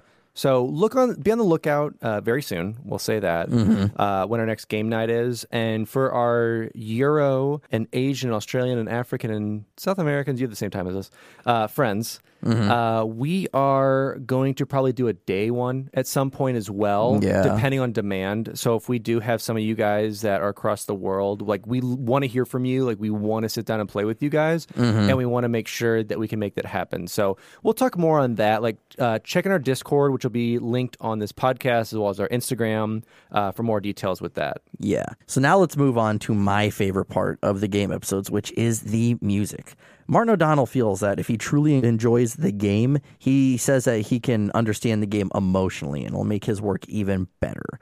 Now, this soundtrack was a departure from the Halo Combat Evolved soundtrack because it was released in two volumes. Volume 1 was released alongside the game November 9th, 2004, and Volume 2 was released two years later on April 25th, 2006. Both were written and composed by Martin O'Donnell and Michael Salvatore, produced by Nile Rodgers, and released on Sumthing Else Music Works. Cool elements about this soundtrack is that Steve Vai and John Mayer were on this. John Mayer can be heard on uh, the soundtrack Be- or the track Beholden, but he's uncredited because he went under under his manager's nose because he was like. I literally want to tell my friends that I was on a Halo soundtrack. So he mhm. just did it, which I think is amazing. Now, with Steve Vai, him seeing a video of him playing over for the first time, just a random scratch track, half the things he plays that first time through actually come into the actual Mjolnir mix that he's featured on. He's also featured on the track Reclaimer.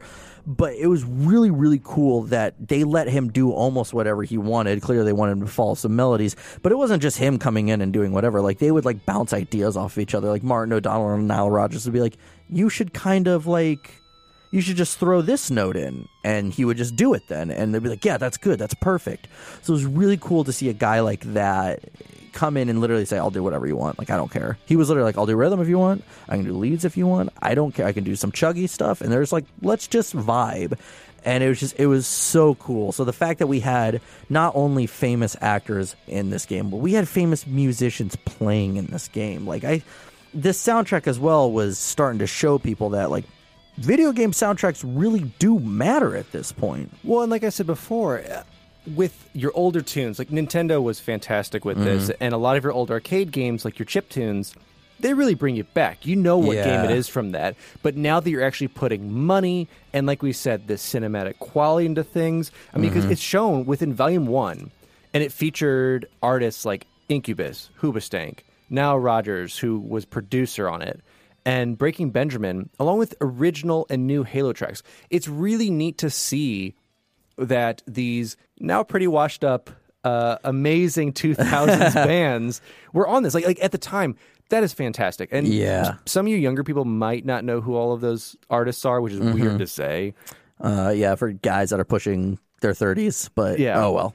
Oh well, but yeah, it's it's really cool. And so Breaking Benjamin did their track for free, which Yeah. kind of goes back to the John Mayer aspect of it. Yeah, they did it because it was like for promotion. Yeah. Uh, which is again crazy. And I, I remember seeing a post of someone on Instagram that when they saw Breaking Benjamin, they saw their vocalist wearing a shirt that says "I could kick your ass in Halo 2.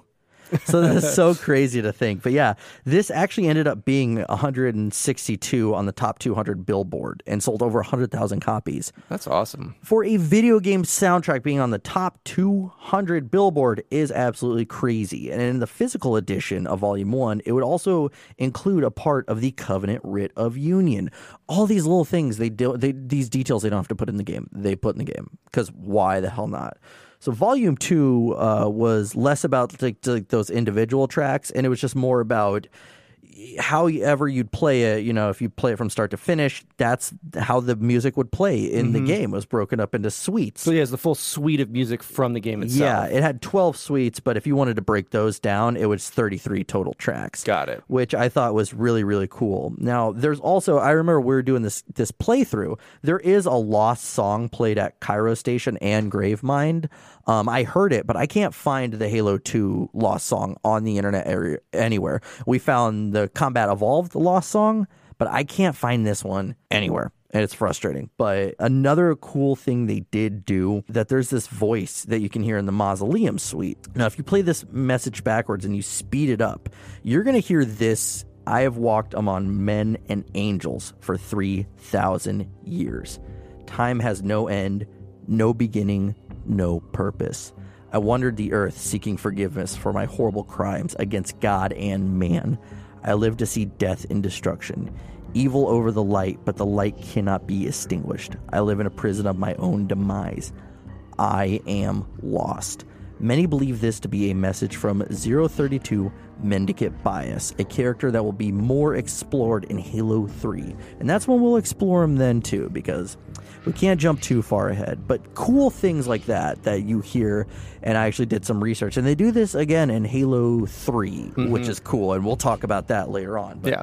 over eh, these soundtracks were awesome, and these details they put in were unnecessary but appreciated. One, what I love is two going forward, they put in a bunch of hidden tracks. Mm-hmm. Like there's an achievement for it now, and it's a little tidbit over on over on Ivory Tower. Behind that kind of elevator lift that kind of shoots you up a little bit, there is a big kind of garage door area. And in basically between three to six minute intervals, it'll play this hidden track Yeah. in there.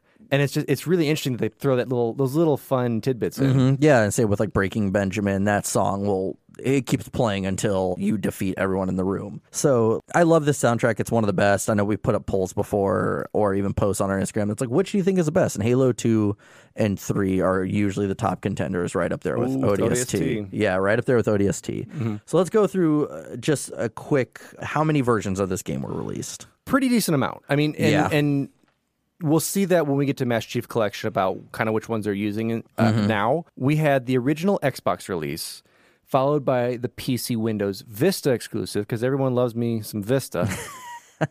you had the collector's edition, uh, which is one thing that we are currently offering for our giveaway. Yeah, by the time this is released, it will be the day after the giveaway ends. So you, But- you didn't win. I'm sorry. Yeah, I won. uh, but the collector's edition was the first additional release we would see in the Halo franchise, and it was that steel book, and it had a making of Halo 2 DVD, which is awesome, and a booklet titled "Conversations from the Universe." We used that making of Halo 2 DVD for a lot of these notes. Mm-hmm. I'd, I'd say probably about 30 or 40% of these notes easily came from that. it's great. Like, and I personally just love to see like behind the scenes of what goes on in really any production. Oh, yeah. So it's just really cool to see that. Yeah. And then uh, outside of the main game itself, we had the map packs. And so you have the map pack, which was featured all the DLC maps along with A Day at the Beach, which is a short animation following the story of the other pelican that crashed at the beginning of Outskirts. So it's whenever we're seeing that scarab take us mm-hmm. out. Yep. So that's really cool. And then it also included trailers for Halo Combat Evolved and Halo 2, along with a documentary about the development of the nine maps included on the map pack. Exactly. There was also the triple pack that we talked about that was Halo Combat Evolved 2 and the map pack. Yep. It had its own platinum hits. And of course, we have the classic version and the anniversary remake on Halo MCC, which we will talk about that remake along with the Combat Evolved remake once we get to that point.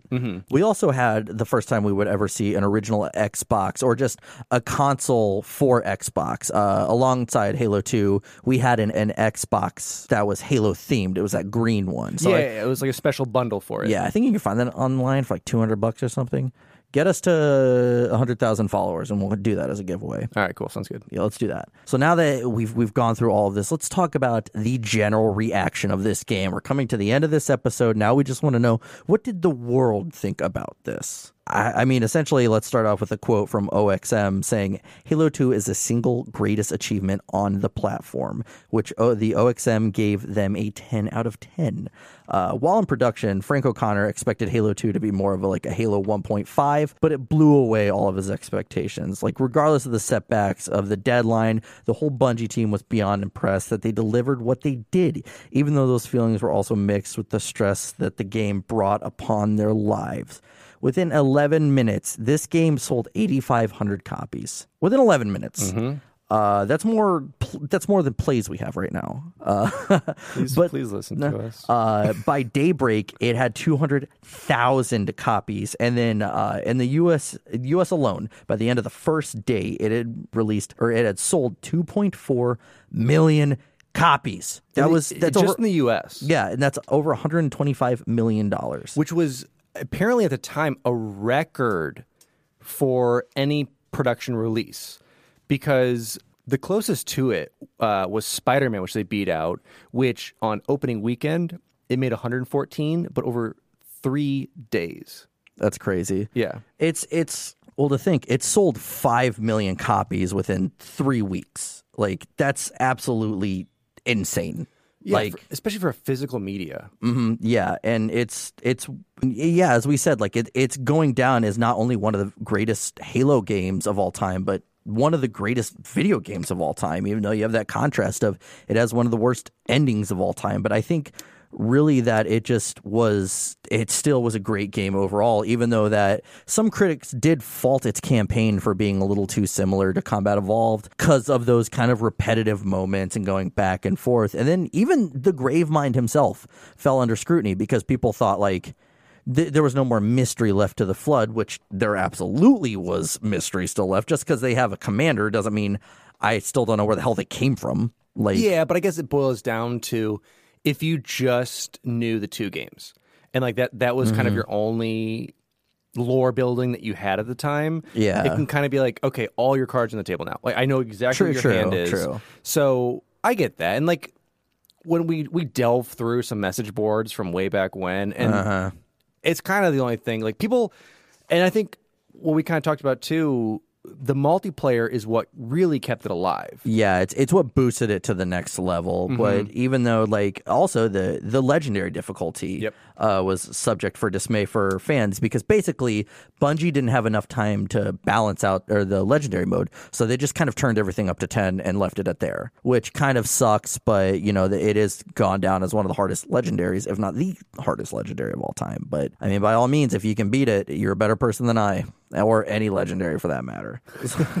So let's go into overall like reviews, like what they got, like a handful of them. Like your OXM, the US OXM gave them 9.7 out of 10. It was the Australian OXM that gave them 10 out of 10. They loved those just real shitty Australian accents that were in there. they gave him 10 out of 10 for it. IGN gave him a 9.8 out of 10. Game Informer gave him a solid 10 out of 10. Play Magazine gave him a 9 out of 10. XPlay gave them a 5 out of 5. And then Xbox uh, from GameSpot gave them a 9.4 out of 10. The Metascore is 95 out of 100, making it the third highest ranked original Xbox game behind Combat Evolved and the Grand Theft Auto Triple Pack. That's respectable. Can't fault that. I'd say at the end of the day, there's a famous quote that supposedly is or isn't from Jason Jones, who had this to say about Halo 2. Halo 2 is a lot like Halo 1, only it's Halo 1 on fire, going 130 miles per hour through a hospital zone, being chased by helicopters and ninjas. And the ninjas are all on fire, too. Overall, this was one of the greatest accomplishments in gaming at the time. And so I just want to go down to what did we think about it? This is the last thing we cover. What did we think about Halo 2? So this goes back to what I said in our zero episode. Like this is my favorite Halo game of all time. I love the campaign, but mm-hmm. for me it's the multiplayer. It's what really made it. It it being able to make these custom games, jumping with friends, Yeah. smack talk other kids when we were doing it way back when and just be in these environments. And like we said, even though multiplayer was like some weird hindsight that they had and they were just kind of these like chunks of other maps they put into there and kind of sculpted around, Yeah. that's what made it for me. Yeah, it was definitely the driving force. Like, granted, that campaign was amazing, the music was amazing, cinematics and everything like that. You can't fault that the multiplayer carried it on its back. And mm-hmm. truly, not only the game, but Xbox Live itself. Yeah. Like again, like we talked about that that game night we had, it was amazing. It was phenomenal. Just to laugh about everything that happened and all our comments and how we were dying. Like, imagine that every weekend. Yeah, and that's that's one other fact I forgot to bring up with it, but they actually set a record with whenever uh, Xbox Live launched and Halo 2 was there. Halo 2 had a concurrent 118,000 players, which in today's standards is tiny, but at that time was monstrous for Yeah. a new online system. Yeah. It's just it's so crazy to think. Yeah, and, and we talked about it a little earlier in the episode, and we're going to keep talking about it forever. I mean, thank you guys again for doing our game night, but Uh-huh. it sparked so much. Like Jesse and I, we started this kind of going back into Halo as a refresher Uh-huh. because we we played the games, we hadn't played that in a bit. So to jump into multiplayer and kind of be like, oh, do you remember that? Oh Mm-hmm. yeah, the sniper rifle's up there. Oh, the rockets are down there. That was so cool to do. I, I like I said, I have always loved Halo Two. It's my go-to game. If you haven't played it, and I, some people might not, I know we have a couple listeners that aren't really gamers, surprisingly. Mm-hmm. But if you haven't, it's a really fun play for anyone. It, it's hard to say, but I will. I might even recommend it. Like that's a game, the, the original Halo Two. I don't like like Combat Evolved. I don't think it's aged too terribly well.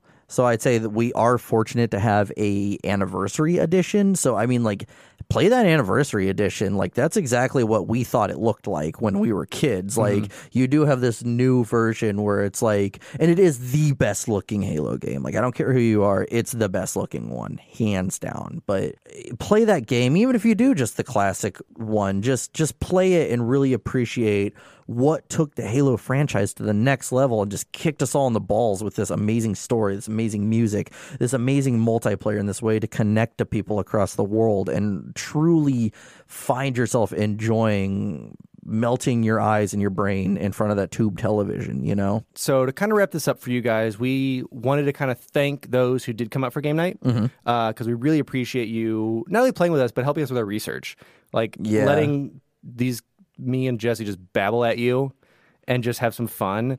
Yeah, I went off on a few tangents that I do with Alex all the time, and they had to suffer through it. And Yeah, it, it kind of got silent for a second, but So you guys had to witness this, but thanks again. I'm going to butcher some of these names, but you guys know who I am. You can just yell at me. So Skyjack Hell 9804, I live at EKU, Swimmable Orb 1, Tiger Nation 116, Thinking Guy 707, and Diesel 0907. y'all were the MVPs. It was a really, really fun game night. We're going to be doing it again. But yeah, it was like two and a half hours of just constant playing, having fun. It was just cool to like relive like some old memories of just like, but just like multiplayer in general. Like I haven't had that f- much fun since I was in high school. Yeah. Like it's crazy to think, eh, like, and that was like eight or nine years ago or something. But again, thank you. And overall, like, let's rank this game right now. If you had to do out of ten, you can do as many decimal points as you want. Uh, out of ten, what do we rank Halo Two as a whole? Not just the multiplayer or everything as a whole. This disc right here. I would say as a whole, I mean, I'm going 9.5. I was li- literally the same. I mean, you had some flaws, but these are flaws that people nitpicked at for me later. Yeah. Well, even then, like go through like everything that happened. Part of it was Bungie's fault for being a little too ambitious, but part of it was also Microsoft's fault and, you know, just laying the hammer down on them and making them do this, you know? Yeah.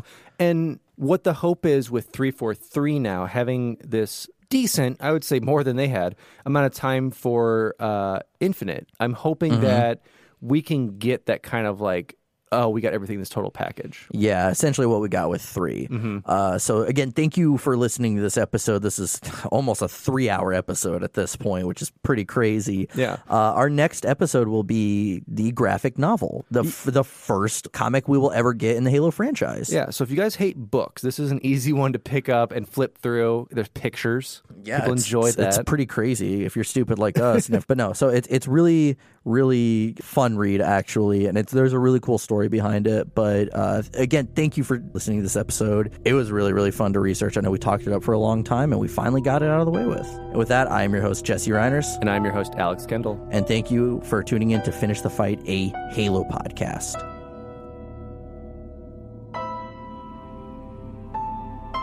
Halo. It's finished. No. I think we're just getting started.